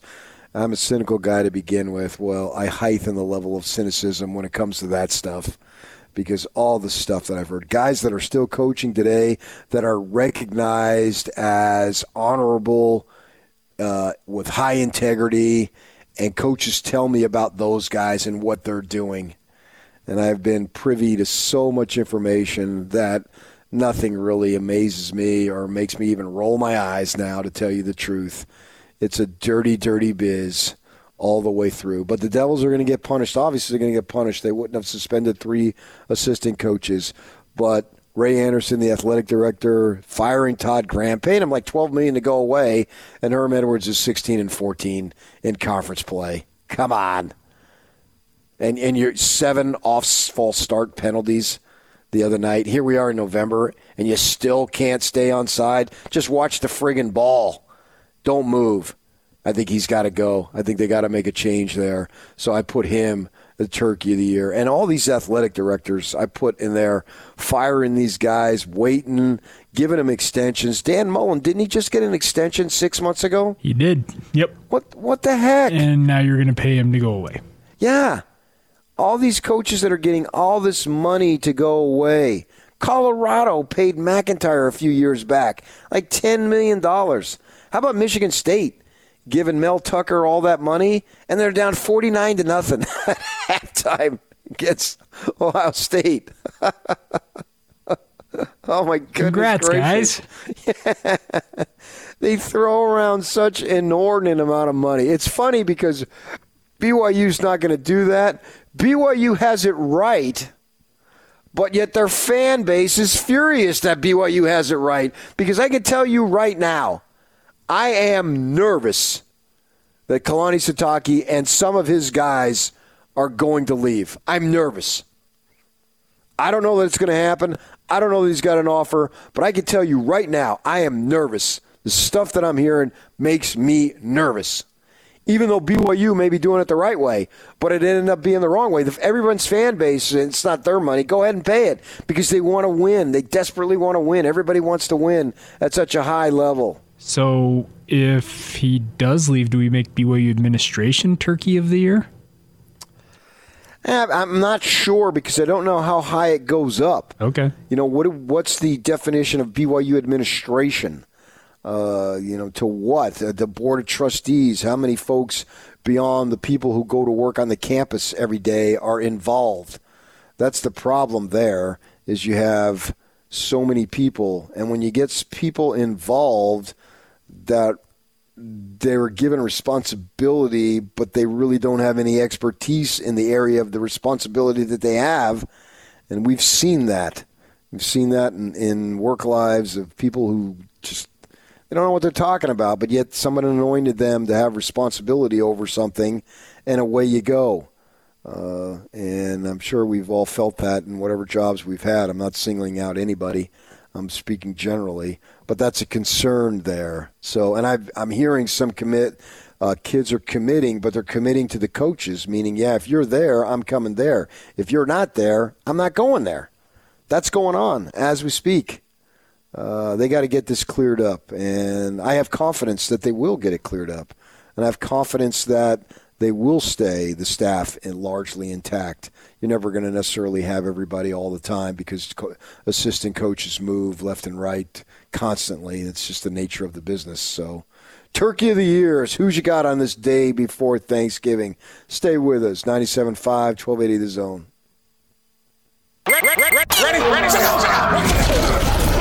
It's game week for the Utes, and the Zone Sports Network is getting you ready for kickoff. After dominating Oregon and winning another South Division title, the Utes will wrap up the regular season with a showdown at Rice Eccles Stadium against Colorado. Listen all week for your chance to win tickets to the game, and then catch the Ute pregame show Friday at 1 with a postgame show immediately following the game. From Monday morning to the post-game press conference. Nobody brings you better coverage of Ute football. You ready? Yeah! Than 97.5, 1280 The Zone and the Zone Sports Network. It's Wednesday, and what does that mean? Win tickets Wednesday. Right now, we've got one Friday. You win tickets, you'll see Black Label Society. It is Friday. That's on the 26th at the complex, which is 536 West 100 South, right there in Salt Lake. For all ages, Black Label Society is bringing their Doom Trooping over North America tour to the complex on Friday, November 26th with special guests Obituary and Prong. Come see ex Ozzy Osbourne guitarist Zakk Wylde bring his unique brand of rock to Salt Lake City. Tickets available at Axis, AXS.com, AXS.com, and thecomplex.com, sponsored by Live Nation. So call now. You got an opportunity to win. Is that true, Yock? Yep, we got a pair of tickets to that show for you. Caller 12 right now, 855 340 Zone, 855 340 9663. There you go. Get an opportunity to win. If that's your kind of music, you'll have a good time. I've seen shows over there. It's a great venue, uh, an opportunity to see that. All right, we've been talking about with Thanksgiving being tomorrow, uh, turkeys of the year for sure. Who should be nominated? Now, I understand that uh, Samson Nacua came on on Monday and he was talking about BYU and some, uh, you know, he likes it there. He felt like it's the best place for him. All right, he spent four years at Utah, right? Because I think he redshirted a year, and then he goes down to Provo, and he came on our show and he said that uh, something along the lines of he enjoyed Utah, but he feels BYU's a better spot. I'm paraphrasing very loosely, and then some Ute fans go after him on Twitter. Shut up, just shut up. And I guess he felt like he needed to clarify. Well, no, Samson, you didn't need to clarify because you did nothing wrong. You said nothing wrong. People, really? Come on. Whoever went after him at Twitter, and I know some of you went after me, I get it, and I baited him. I don't even remember saying anything or who asked any questions along those lines. That's not what it's about. Oh my gosh. So if you do anything at any player on Twitter and voice your stupid you know what opinion, you are a turkey. Stop. Stop. These kids are, that's just what they are. They're kids. Get off it. Knock it off. Don't do it anymore. So I nominate you if you went at him. You can come after me all you want because, uh, great. That's what I'm here for, man. And what the hell? You ain't going to do anything to me either. I've been doing this for 20 years. I'm locked up. I'm going nowhere. I'm going to be here Friday. I'm going to be here Monday. Uh, so that that ship is long since sailed, man. Obviously, We've gone through tons of changes, and I'm still here. I'm the cockroach that you can't kill. DJ and I, you can't get rid of us. so please stop. Just don't go after college players. And he's speaking, and he's he loves your team, and he loved his time there. But he wanted to be with his brother down in Provo. Let it be. Come on. How about this? Danny Kanell putting out Notre Dame should call up BYU and play on conference uh, uh, conference championship weekend. Uh, they'll have tough matches. Now that's going to work against Notre Dame and trying them to get in. Now that won't happen. It'd be cool if they did have an independent uh, game. Yeah, I don't know why BYU and Notre Dame didn't think of that during all this time. Why they didn't think about playing on that Saturday or Friday. In this case, Pac-12 obviously goes Friday, but they would go Saturday. Yeah, it's too late now. They're playing next year in October in Vegas, and then the following year the Cougars will go into the conference. But I wonder if they could have thought about that. If they could have pulled that off, doing that for the last several years, having that 13th game. Obviously, BYU would have been up for it uh, Notre Dame, and I don't know if they would want to come to Provo or what, or if they could have had it a neutral site like they do now in the conference title games. That would have been way cool, uh, and actually could help both of them. Could help uh, this year, especially with BYU doing as well as they have and being nationally ranked. That would uh, a little bit of a power boost for whoever wins that game. BYU trying to move up a little bit more to see if they can get into New Year's Day six. Notre Dame trying to move up overcome that loss at home to Cincinnati to see if they could be one of the four teams in the playoff. Yeah, it's too bad that couldn't have happened. That because that would that would take get some get some attention. Cougars would have to be good, obviously, but that would definitely get some attention. But it's not going to happen. It's too bad next week that those teams won't be playing because there's a heightened focus on college football next week. I mean, there is every week, but next week especially that's what's been a benefit. And the Cougars will have to wait it out another year, and then they get the opportunity to uh, maybe play in a game like that. That'd be cool too if they can do that. Uh, for those who get the opportunity to participate in it, I think it's uh, something that you know we all look forward to. It's certainly going to be all eyes, at least I think, in our community next Wednesday when the or next Wednesday. We're going to come up with Wednesday next week. I meant next Friday in Las Vegas when the University of Utah is going to be playing. Not sure who they're going to be playing. I hope they're going to be playing the Oregon Ducks to get the Pac 12, get its uh, best bang for the buck that it can be. And it would be cool. How about Oregon? How about does Oregon? Oregon sucks at sports now. How cool is that? They get worked in football Last week they got worked in basketball, and then they lose to the West Coast Conference last night. St. Mary's beats them. The West Coast Conference, it's a power now. It's a power just when BYU's leaving. How about that? All right, Utah football coming up next. We're going to talk to the Boulder Daily Camera beat writer for uh, the Colorado Buffaloes. Stay with us right around the corner next on 97.5, 1280 The Zone. Join Unrivaled with Alex Kirry and Scott Mitchell this Friday at the warehouse from 3 to 6. Price is so low, it'll blow your mind, Yak. Boom. There you go. All right, Brian Howell is joining us now. He's joining us on the Smart Rain guest line. Best of State Award winner Smart Rain has an incredible Black Friday offer running for the entire month of November. Smart Rain is giving free controllers along with a free Apple iPad to commercial properties who sign up with a paid cellular hosting subscription. Please visit smartrain.net or call 877 346 3333. 877 346 3333. Joining us now is Brian Howell, Colorado Buffaloes beat writer for Buff Zone and the Boulder Daily Camera. Brian, here we are. The rivalry is back. It's this time of year. Are you fired up or what? Uh, Rumble in the Rockies or whatever they call it, right? yeah, this manufactured rivalry. I guess I'm fired up. Uh, you know, for you know Utah fans, I know there's a lot to look forward to. For Colorado fans, it's um, you know, it's basketball season at this point. So I guess we're looking forward to kind of turning the page after this one.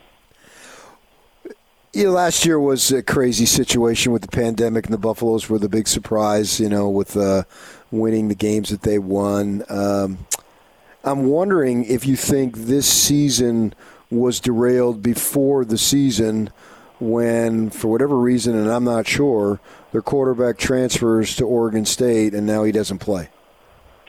I think it's more than that. I mean, he transfers, but then also they brought in a transfer last winter from Tennessee, J.T. Shrout, yeah. that you know from a lot of people I've heard from that got to watch practice would have been the guy, and you know it was characterized to me that this staff was devastated when he went down with a knee injury in middle of August. So um, you know it's it's possible Brendan Lewis would have been their third string guy this year. I mean, he might have yeah. been the guy, but at, at at worst, you would have had a shorter leash on Brendan Lewis early in the season when things went south offensively. You could have, you know, gone with, with another option where they just didn't have another option. Yeah, and that's I think what it boils down to offensively. They haven't been very good at all, and I think it starts with the quarterback position. Although when I look at the stats, 27 sacks, that's a lot. Uh, how I don't want to. It's harsh to say, but how bad's the offensive line? Yeah, it, has been bad. I mean, it, it's been bad enough that uh, a few weeks ago, Karl Dorrell fired the offensive line coach, and that's the first time, maybe in history, from people I've talked to, that CU's ever fired a position coach in the middle of the season. So, uh, you know, it was it's been bad. I mean, that, that group has has not played very well, and you know, Brendan Lewis has had his ups and downs. He's a freshman, and you know, he's had his struggles, but. Uh, the offensive line has just not been good, and you know it's affected the run game, the passing game, and you know, the, the offense just in general, outside of a few little spurts and a, you know a, a nice about nine quarter stretch a few games ago, um, this offense has just not been very good most of the season. Brian Howell from the Boulder Daily Camera joining us. Yeah, because I thought that as I as we, we we broadcast every day or every year from Pac-12 Media Day, and Dorrell is such a likable dude that you you'd like to see him succeed.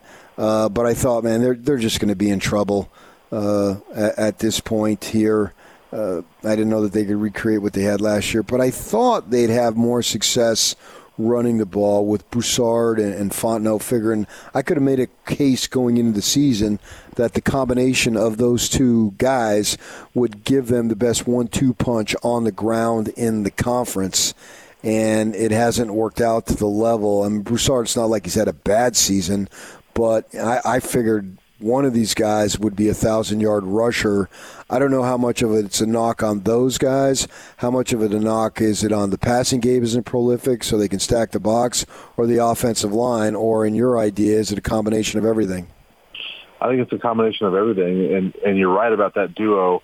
And you know, beginning of the season, I would have thrown in Ashaad Clayton, who was a four star recruit in 2020. I mean, I thought the trio was going to be very good this season, and Ashaad ended up being kind of a non-factor, got hurt, and he was redshirting. So, uh, yeah, it hasn't been great, but there's been times where Jarek Broussard and Alex Fontenot have both looked fantastic, and they'll they'll break off a run where you're like, okay, wow, they're they're not hurt.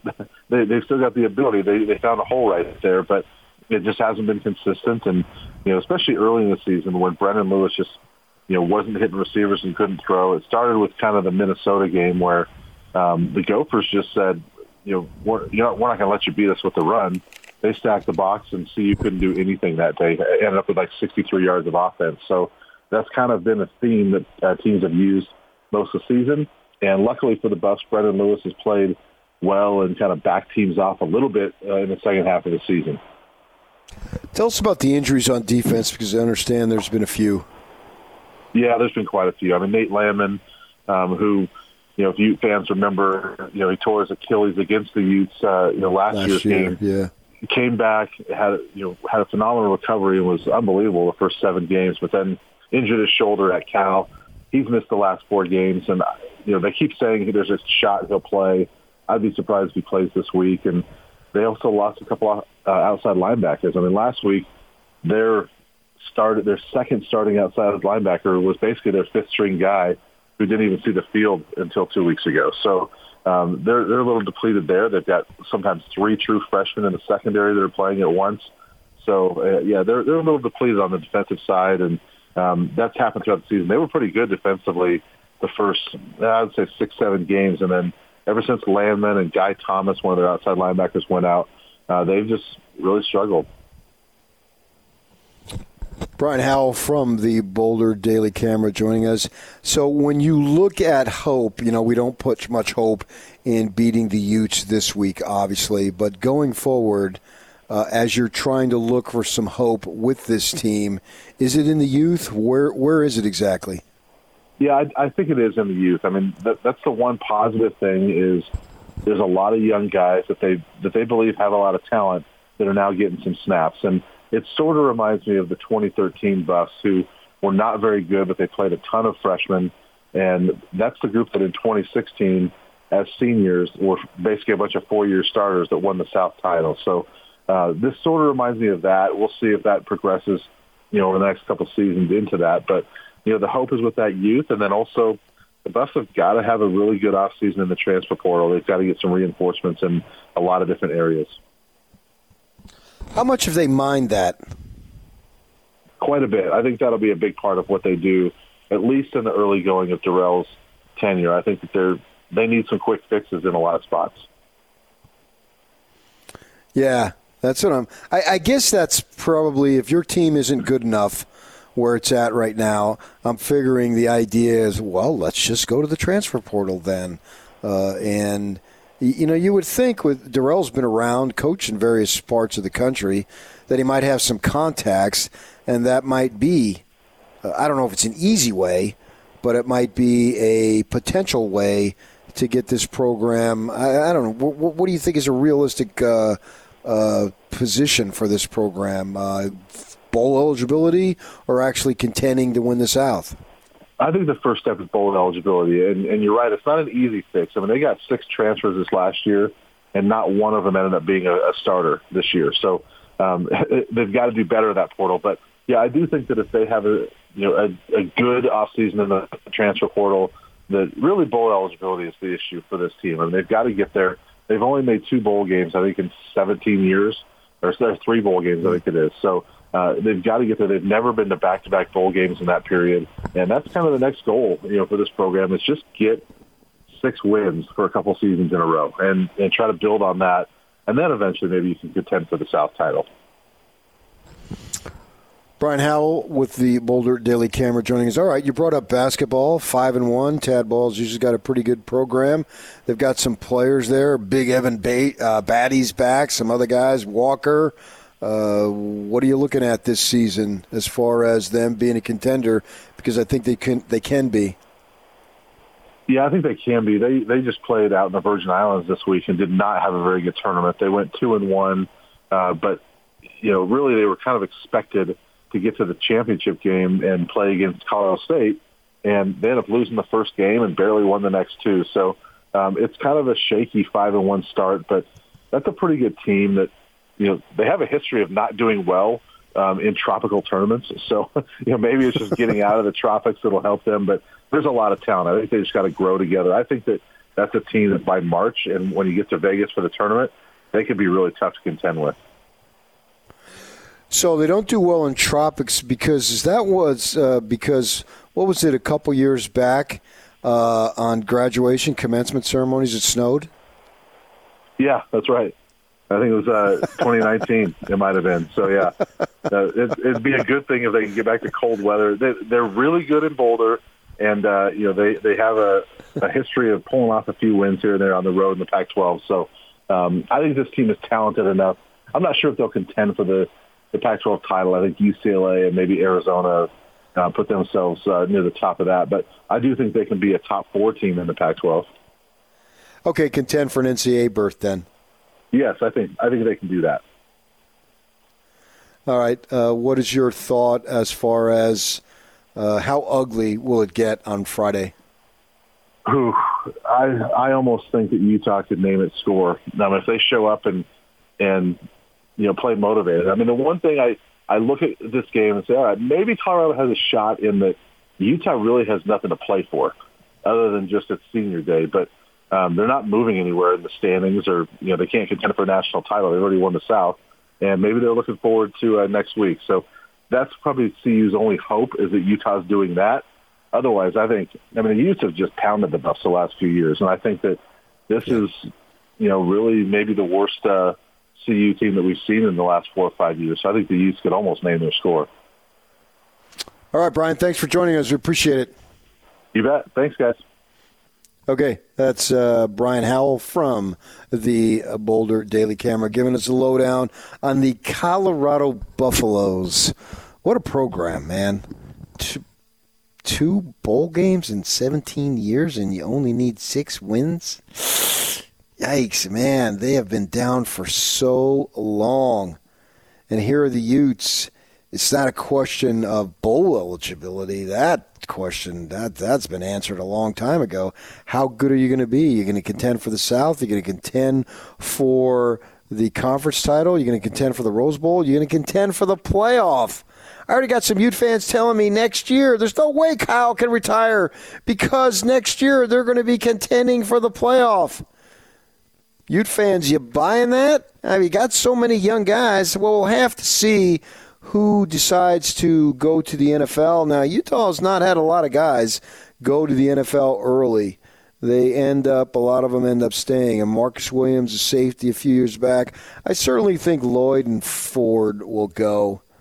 Uh, I, I would think it's in their best interest to go to go make money. I mean, what are they going to do now at this point? What do they what do they hope to accomplish? And a lot of speculation on Kyle's retirement. Uh, burned out. My neighbor the other day, man, you could see it in the game the other night. I don't see it as much. I don't see it as much this year. Maybe next year, maybe the year after. But I think at this point, you know, you can plan on it or think on it. This is what I'm thinking about doing. But uh, until you get right down to the time to make the decision, I think that's when it matters. Uh, so at this point, you know, is he is he year to year? Uh, maybe, but what does that mean? I mean, really, in a sense, uh, who is it? I mean, it's a high, high stress job. You've got to devote so much time to it.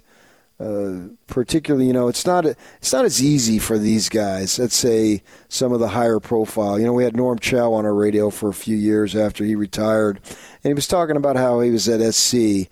And SC, when it came to recruiting, it was about evaluating rather than finding the gem and developing. You just had to evaluate and decide: is this player good enough to be in our program? So maybe recruiting is easier there, uh, and for Utah uh, you know, we got a lot of good players in our state, but you've got to get players out of state to come into your program, and and it really is a full time job. I mean, it, it, I don't know that you're ever off. When you listen to these coaches talk about recruiting, and recruiting is an everyday deal. Well, it's not about just during the season and during a recruiting period because it never stops. So you can understand if someone has been doing it that long, 62 years of age. My own personal belief, I don't know this. He hasn't told me this by any stretch, so I'm not giving any inside information here. But I think he's your coach next year, and and then we'll see where he's at after that. You know, go go from there. But these are good times right now for you of you folks. So enjoy it. I imagine many of you will. I'm saying 20 to 25,000 next week in Las Vegas. What do you think? They're going to have that many? Because I know there's some people who bought tickets because tickets were available before the Utes clinched. So I don't know if the, the Utes will have a figure on that. Uh, be able to say, well, we sold X amount of tickets. Well, they actually sold more, whatever their allotment is. Maybe I think there's going to be a great showing. It's a great opportunity. I think they're going to win that game, and I do think they're going to go to the Rose Bowl. Probably a lot of me is saying uh, that because I want it to happen. It'll be fun for us to cover. I've covered the Fiesta Bowl. I covered the Sugar Bowl. So why not the Rose Bowl, man? Uh, I've done it before, but not not here locally. All right, stay with us. We'll get you caught up on what you may have missed. Coming up next, 97.5, 1280 The Zone. The new zone lineup is here. With the best coverage of the sports you love and the teams you can't live without. Catch DJ and PK mornings from 6 to 10, followed by Jake Scott and Ben Anderson from 10 to noon. Get your daily fix of Hans and Scotty from noon to 3. And then the zone welcomes Unrivaled with Alex Kirry and former NFL quarterback Scott Mitchell to the team. Weekdays from 3 to 6, live and local. All day, every day. This is 90. 97.5 1280 The Zone, powered by KSLSports.com. So, the 9 o'clock Slacker radio headlines are brought to you by Lee's Heating and Air. Lee's Heating and Air, home to the award winning line of American Standard furnaces and air conditioners. Call or visit leesheatac.com now to schedule a free in home estimate or a free second opinion. Lee's Heating and Air. Give them a call. There you go. Wow, man, what went on? What is catching you up to date? How about this, man? Gonzaga just punking UC Los Angeles. Number one versus number two. Number one wins by 20. And it really was never a competitive game after the first few minutes. Isn't it funny, man? BYU year after next is going to go into a much better basketball league and the Big 12 than the West Coast, right? We all agree with that. But the funny thing is, they may have a better chance of winning the league than they've ever had in the West Coast Conference because Gonzaga is the ultimate beast. Man, they looked awesome. Hey, Timme's a candidate for Player of the Year. Holmgren, seven footer, dribbling behind the back, going in for a dunk, shooting threes, blocking shots. Skinny is all get out, but he can play. Nembhard, a seasoned veteran. This team is loaded again. They got Duke coming up at the end of the week. They played the number two team. They played the number 12 team in Texas, beat them by double digits, beat the Bruins by 20. Wow. Very, very impressive win there. Lakers go into the garden without LeBron and get beat. Do we take any pleasure in seeing the Lakers struggle? I think you do. I'm pretty sure you do. In fact, I know you do. and then, how about it? How about the soccer game? You soccer people, RSL. I'm not a big time soccer guy. I don't watch a lot of soccer on television. I watch the game, playoff game. I follow the local team. Feel it's part of the job. Probably I do it, I'd say maybe about 80% out of duty versus uh, 20% enjoyment. I'm not going to lie. Don't follow the league that much. Don't follow European soccer, but follow locals. They don't score. They don't even take a shot, and they win. Is that crazy or what? They win in penalty kicks six to five. Glad's kick gets deflected a little, but goes in, and now they play Sporting Kansas City. I used to make fun of that. The commercials. We hate them. They hate us. And they got them Sunday afternoon at one o'clock. I mean, Pablo, their interim manager, went to my high school, so I'm rooting for him. Love to see him do well. Seems like a good dude. The times we've had him on, and that's where I'm at. That's where I'm at at this stage of my life, going and uh, rooting for people who are good people. And if you're a good person, and I hear you're a good person, I'm rooting for you. That's where uh, uh, I'm pretty much at. Did we get that good person? Is he ready, Yuck? All right, joining us now, special guest all the way from the south of France, joining the beautiful weather now. south of France. from Portland, well, this will shock you, but it's cloudy. Uh, what? Joining us now from his beachfront estate in Hawaii. oh, if only you were right. Where it is in the early morning hours is Snig Diggity Ding Dang Dog. David James the Fourth. the fourth. Oh So- man! What so I watched the game. sports, huh? yeah, I watched the game last night, right? And and so I'm watching the basketball game. Couldn't have been more impressed with Gonzaga. They're oh controlling gosh, the game Up twenty, up Yeah. twenty at halftime. pretty much the whole I time. They, treated UCLA like UCLA was some team that you you truck in from the 28th best conference in the country and you just drill them. Yeah. Well, it, it was. It was the Pac-12. I get your point. Hey, oh. what What a night, man, for the West Coast. They beat two Pac 12 teams. Isn't it sweet? Oregon sucks now in sports. They lose to St. Mary's. They get hammered in football by the Utes. They get hammered in basketball by the Cougars. Life is suddenly a lot better than it was. what? Phil Knight is like, what am I writing these checks for? you guys can lose without my money. I was loving it, man. Oh man, I bet you were. But you're Yeah. right about the Cougars. They're going to move into a much better league, and they are going to have a much better chance to win the league. Yeah. I know. What that- chance do they have of uh, beating Gonzaga and winning the league?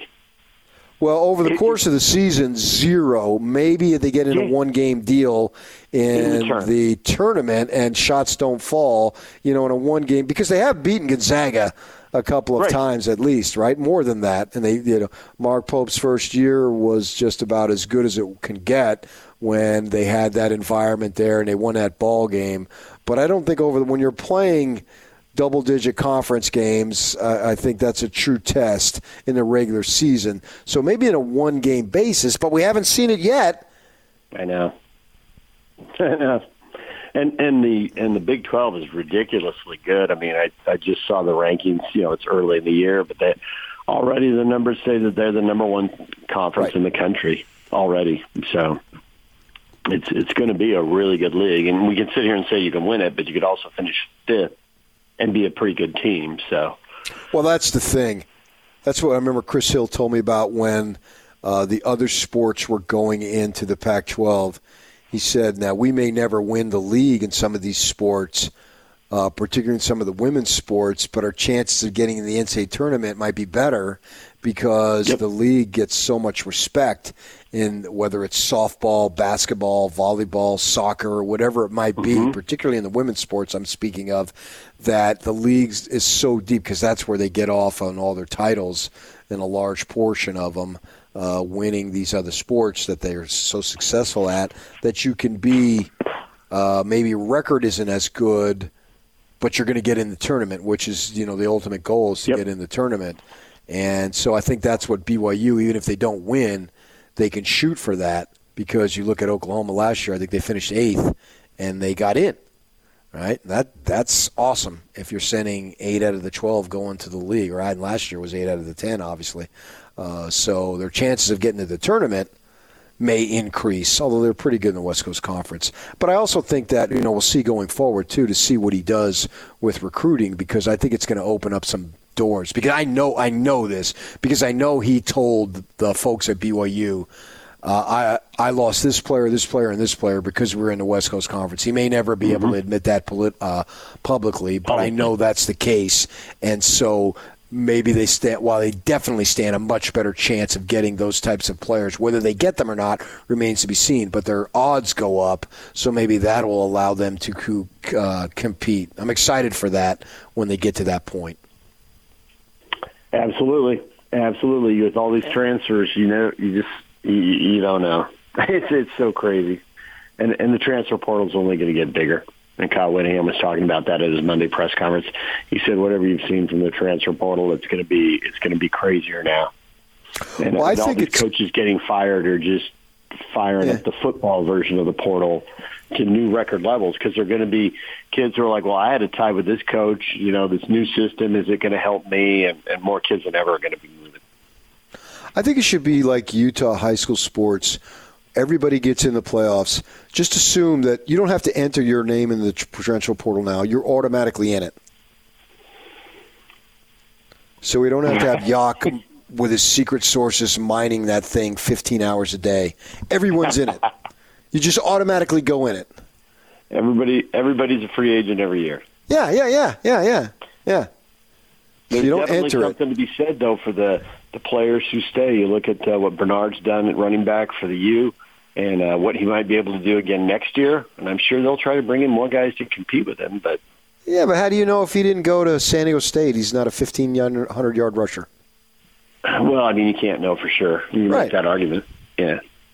Right. I mean, I just picked them because they've been a good ground. Sure. Cam Rising stayed in the program. Quarterbacks coming and going all the time. You can't even keep track. How about Costelli already out the door? I didn't even bother to get to learn his name. I know. He was like the text line. Why did I? Why would I get to learn the text line number when it was going to be taken away from us?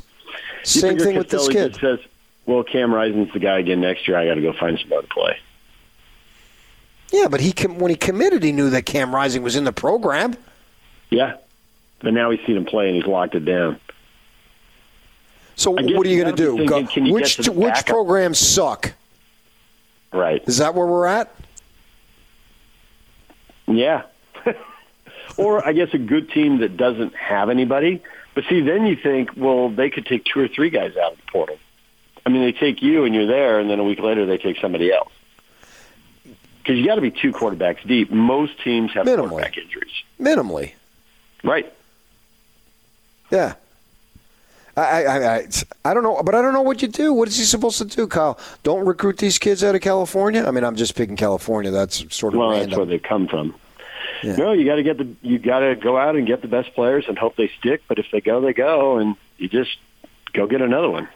I mean, this is I, I don't know what else there is to do. You know, we don't know exactly. We're not, as Morgan said, we're not in the building at five thirty, so we don't know what happened behind closed doors. And you know, when is there conflict, and who has trust, and who lacks trust, and we can go down on a whole list of reasons that people are happy or unhappy where they're at. Um, but I think if you're a quarterback in the Utah program, you got to be thinking, I have got to get to second on the depth chart. There are so many injuries. If I get to second, there's a good chance I'll get a chance. When I get my chance, I got to take it. Yeah. Yeah, it's the way of the world. So I wanted to hit you up on the soccer. So I'm watching the Ah. game, right? No offense whatsoever. I mean, pathetic Right. offense, but yet they still win, and that's good for them. I was rooting for the win, and it was it was Yeah. such a bizarre game that the Yep. bizarreness of it entertained me in a Right. sense. Uh, Now you're a soccer guy. Uh, I'm quasi. Uh, what do you think it does for soccer guys or for the sport of soccer for people who are on the fence that a team that Oh, it literally has zero offense, Zero. zero offense can win? It's uh, it's obviously not good, but it's also a one in a thousand game. Um, you know, the future of the sport and making it more popular doesn't hang on that. But do I think that makes it more popular? No. They knocked out a name brand team that's got multiple multi-million dollar attacking players that plays really exciting soccer and plays it in a full stadium. You know, they play in front of 30 or 40,000 people. If they'd been deeper in the playoffs, it probably would have been a bigger crowd been up there for regular season games. They had 55,000. So no, I don't think that one individual game helps sell the sport anywhere except inside the RSL fan base, and it helps a lot there. But that's, you know, that's a drop in the bucket for what Major League Soccer is trying to do.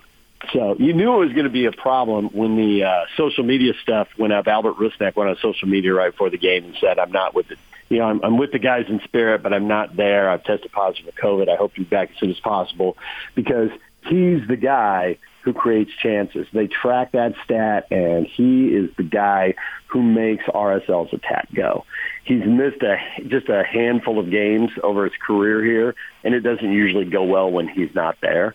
And now it's a playoff game, and you're on the road, and it went spectacularly poorly. I mean, I'm shocked they didn't have a single shot. Did I know their attack was going to be a lot weaker? Absolutely, absolutely, it's going to be a lot weaker. But to think that they couldn't uh, hit on one counterattack, you know, one, one time and get off a shot, not even a shot on goal, just get off a shot. It could be high, it could be wide, but get off a shot. Um, yeah, it's it's a it's a bizarre world. It's it's incredible that that happened, and the whole karma thing that they did it against Freddy Juarez, who left in mid-season and went up there, left as a head coach to be an assistant, which never happens, and the GM uh, former GM Garth Lagerwey and former GM Craig Waibel were up there. The guy who had the uh, penalty saved, who took the sixth one for Seattle, Kelyn Rowe, he was in New England for a long time. He was with RSL, I think, for only half a season a couple of years ago. But he's a former RSL guy, and he gets saved. And then the ball off the keeper's hands, Justen Glad shot to win it, off the keeper's hands, off one post, across the mouth of goal, off the other post and in. I mean, who's writing this stuff? Bizarre. I, I, I, I, I, I assume the the folks who were assigned to cover the game for their publication. Oh, nice. Way to take me literally. Thank you. Who's writing this stuff? Well, let's see. The trib it might have been Alex Vejar, and then the D News, James. It. you you In asked. Seattle, it would have been.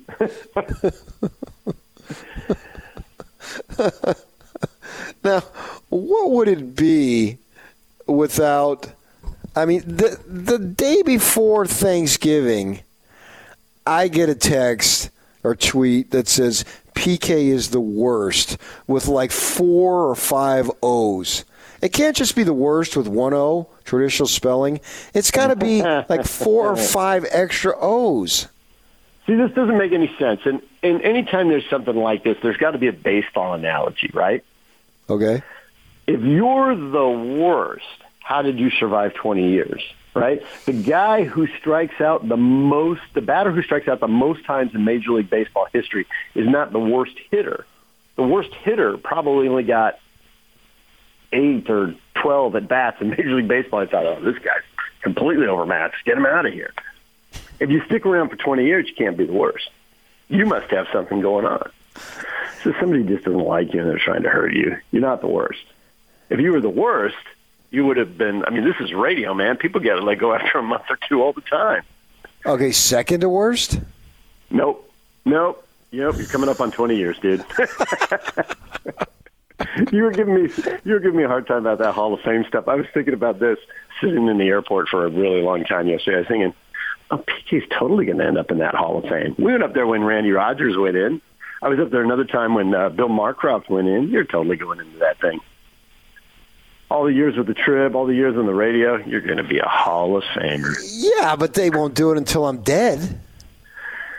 Nope. I so what's the do it while you're difference? Post, posthumously, words you always read wrong. Posthumously, posthumously. I, was, I don't know how old I was when I finally got that word right, but I know I was too old. I should have gotten that right a few years earlier. Uh, posthumously. Posthumously, yeah. Well, I you know if anybody can do it posthumously, it would be me. Hey, last thing, Danny Kanell tweeted it out. You you poo pooed it when I said it, but conference championship weekend, BYU needs or Notre we Dame needs a big game it. to get in the playoff. BYU, maybe it could get them into a New Year's Six bowl. Plus, it'd just be fun. It's not Yeah, going to happen. together like Coastal Carolina. It's not going to You know what? happen. I- what I should have you. I- I- happened? you- they should have. They should have figured it out ten years ago. Mm-hmm. That's what they should have done. Right, and it could have been a whole series of games bouncing around different different stadiums outside the continental U.S. to get a 13th game. Or just get a freaking waiver. Yeah, right. We've seen that all the time. There's a rule. We got a waiver. Yeah. Just get a play waiver. in South Bend or Chicago. Uh, Whatever. At Jerry World, uh, any number of places. Freaking Notre Dame, you can have it on Mars, and it's going to sell out. Yeah, Notre Dame, Notre Dame and BYU would definitely sell out wherever they played. Yeah, and really, it does not matter. I, it's an it's a great idea, but it's a, it's a great idea whose time should have been thought passing. years ago. Yeah. Yep. Well, it was. That's I've what they should have done. Yock. There've been a lot of days, Yock, who wish I would just get in my car and go home. And I told him, you know what they ought to do? He's like, yeah, I know, dude. Go home. Yeah, they should have. uh, If they should have done it like in 2012. So, all right, enjoy your Thanksgiving. Get a shot. Give us a call on Friday. All right, we'll talk to you. All right, that's DJ taking a couple days off with Joy family. Good for him. He deserves it. Doesn't take a whole lot of time off. We'll all be back together on Monday. And we'll all be back together here in a couple minutes as we wrap up the show. Get your feedback. Stay with us, 97.5, 1280 The Zone. And it's all over almost here. Don't go nowhere. Uh, winter's going to be upon us real soon, right? How much fun would it be to spend some of it in a hot tub? Join Jake and Ben this Friday from 10 a.m. to noon at the Hot Tub Factory Outlet. Black Friday sale. Now that's in Draper, right next to Cowabunga Bay, which is 12101 Factory Outlet Drive, Jake and Ben, 10 to noon. Hot Tub Factory Outlet. They got a Black Friday sale going on. Sounds like a good time for sure. All right, your feedback whole bunch of stuff we've been having fun with today. Thanks for joining us. Thanks for always joining us. Certainly appreciate your listenership over the years. Could you imagine? DJ was just talking about it. 20 years coming up here in the spring. Hopefully, the year after, 21, 22, you get the drift. If all goes well and all goes as planned, that's the way it'll be. So, we got your feedback. Robert tweets out as I enjoyed Riley's comments this morning about diva quarterbacks in the transfer portal. Really think there's a lot of QBs that need to sit and be educated on the bench. Something to say for that, isn't there? Yeah, because we see that Costelli's got his name in the transfer portal. Uh, you know, comes up early last year, misses misses the last part of your senior year of high school to go be in spring ball. Uh, yeah, that always makes me a little queasy that kids are growing up so fast. You get the rest of your life, and what did it matter, man? Maybe it helped him realize he wasn't going to play.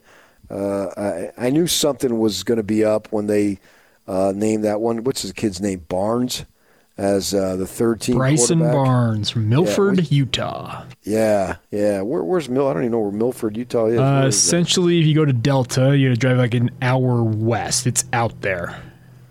An hour west. Played at a one A high school, set all kinds of records, and has proven to be a pretty decent player. It sounds like. Well, good for him uh, that that's the case. But once uh, he was listed as the third teamer, even after uh, what's his face left, uh, when Brewer left, it, all it changed Jackson, right? But it didn't change the other two. Correct. The other two stayed the same, and I and I and I remember thinking to myself, "Uh oh, this could uh, cause some issues."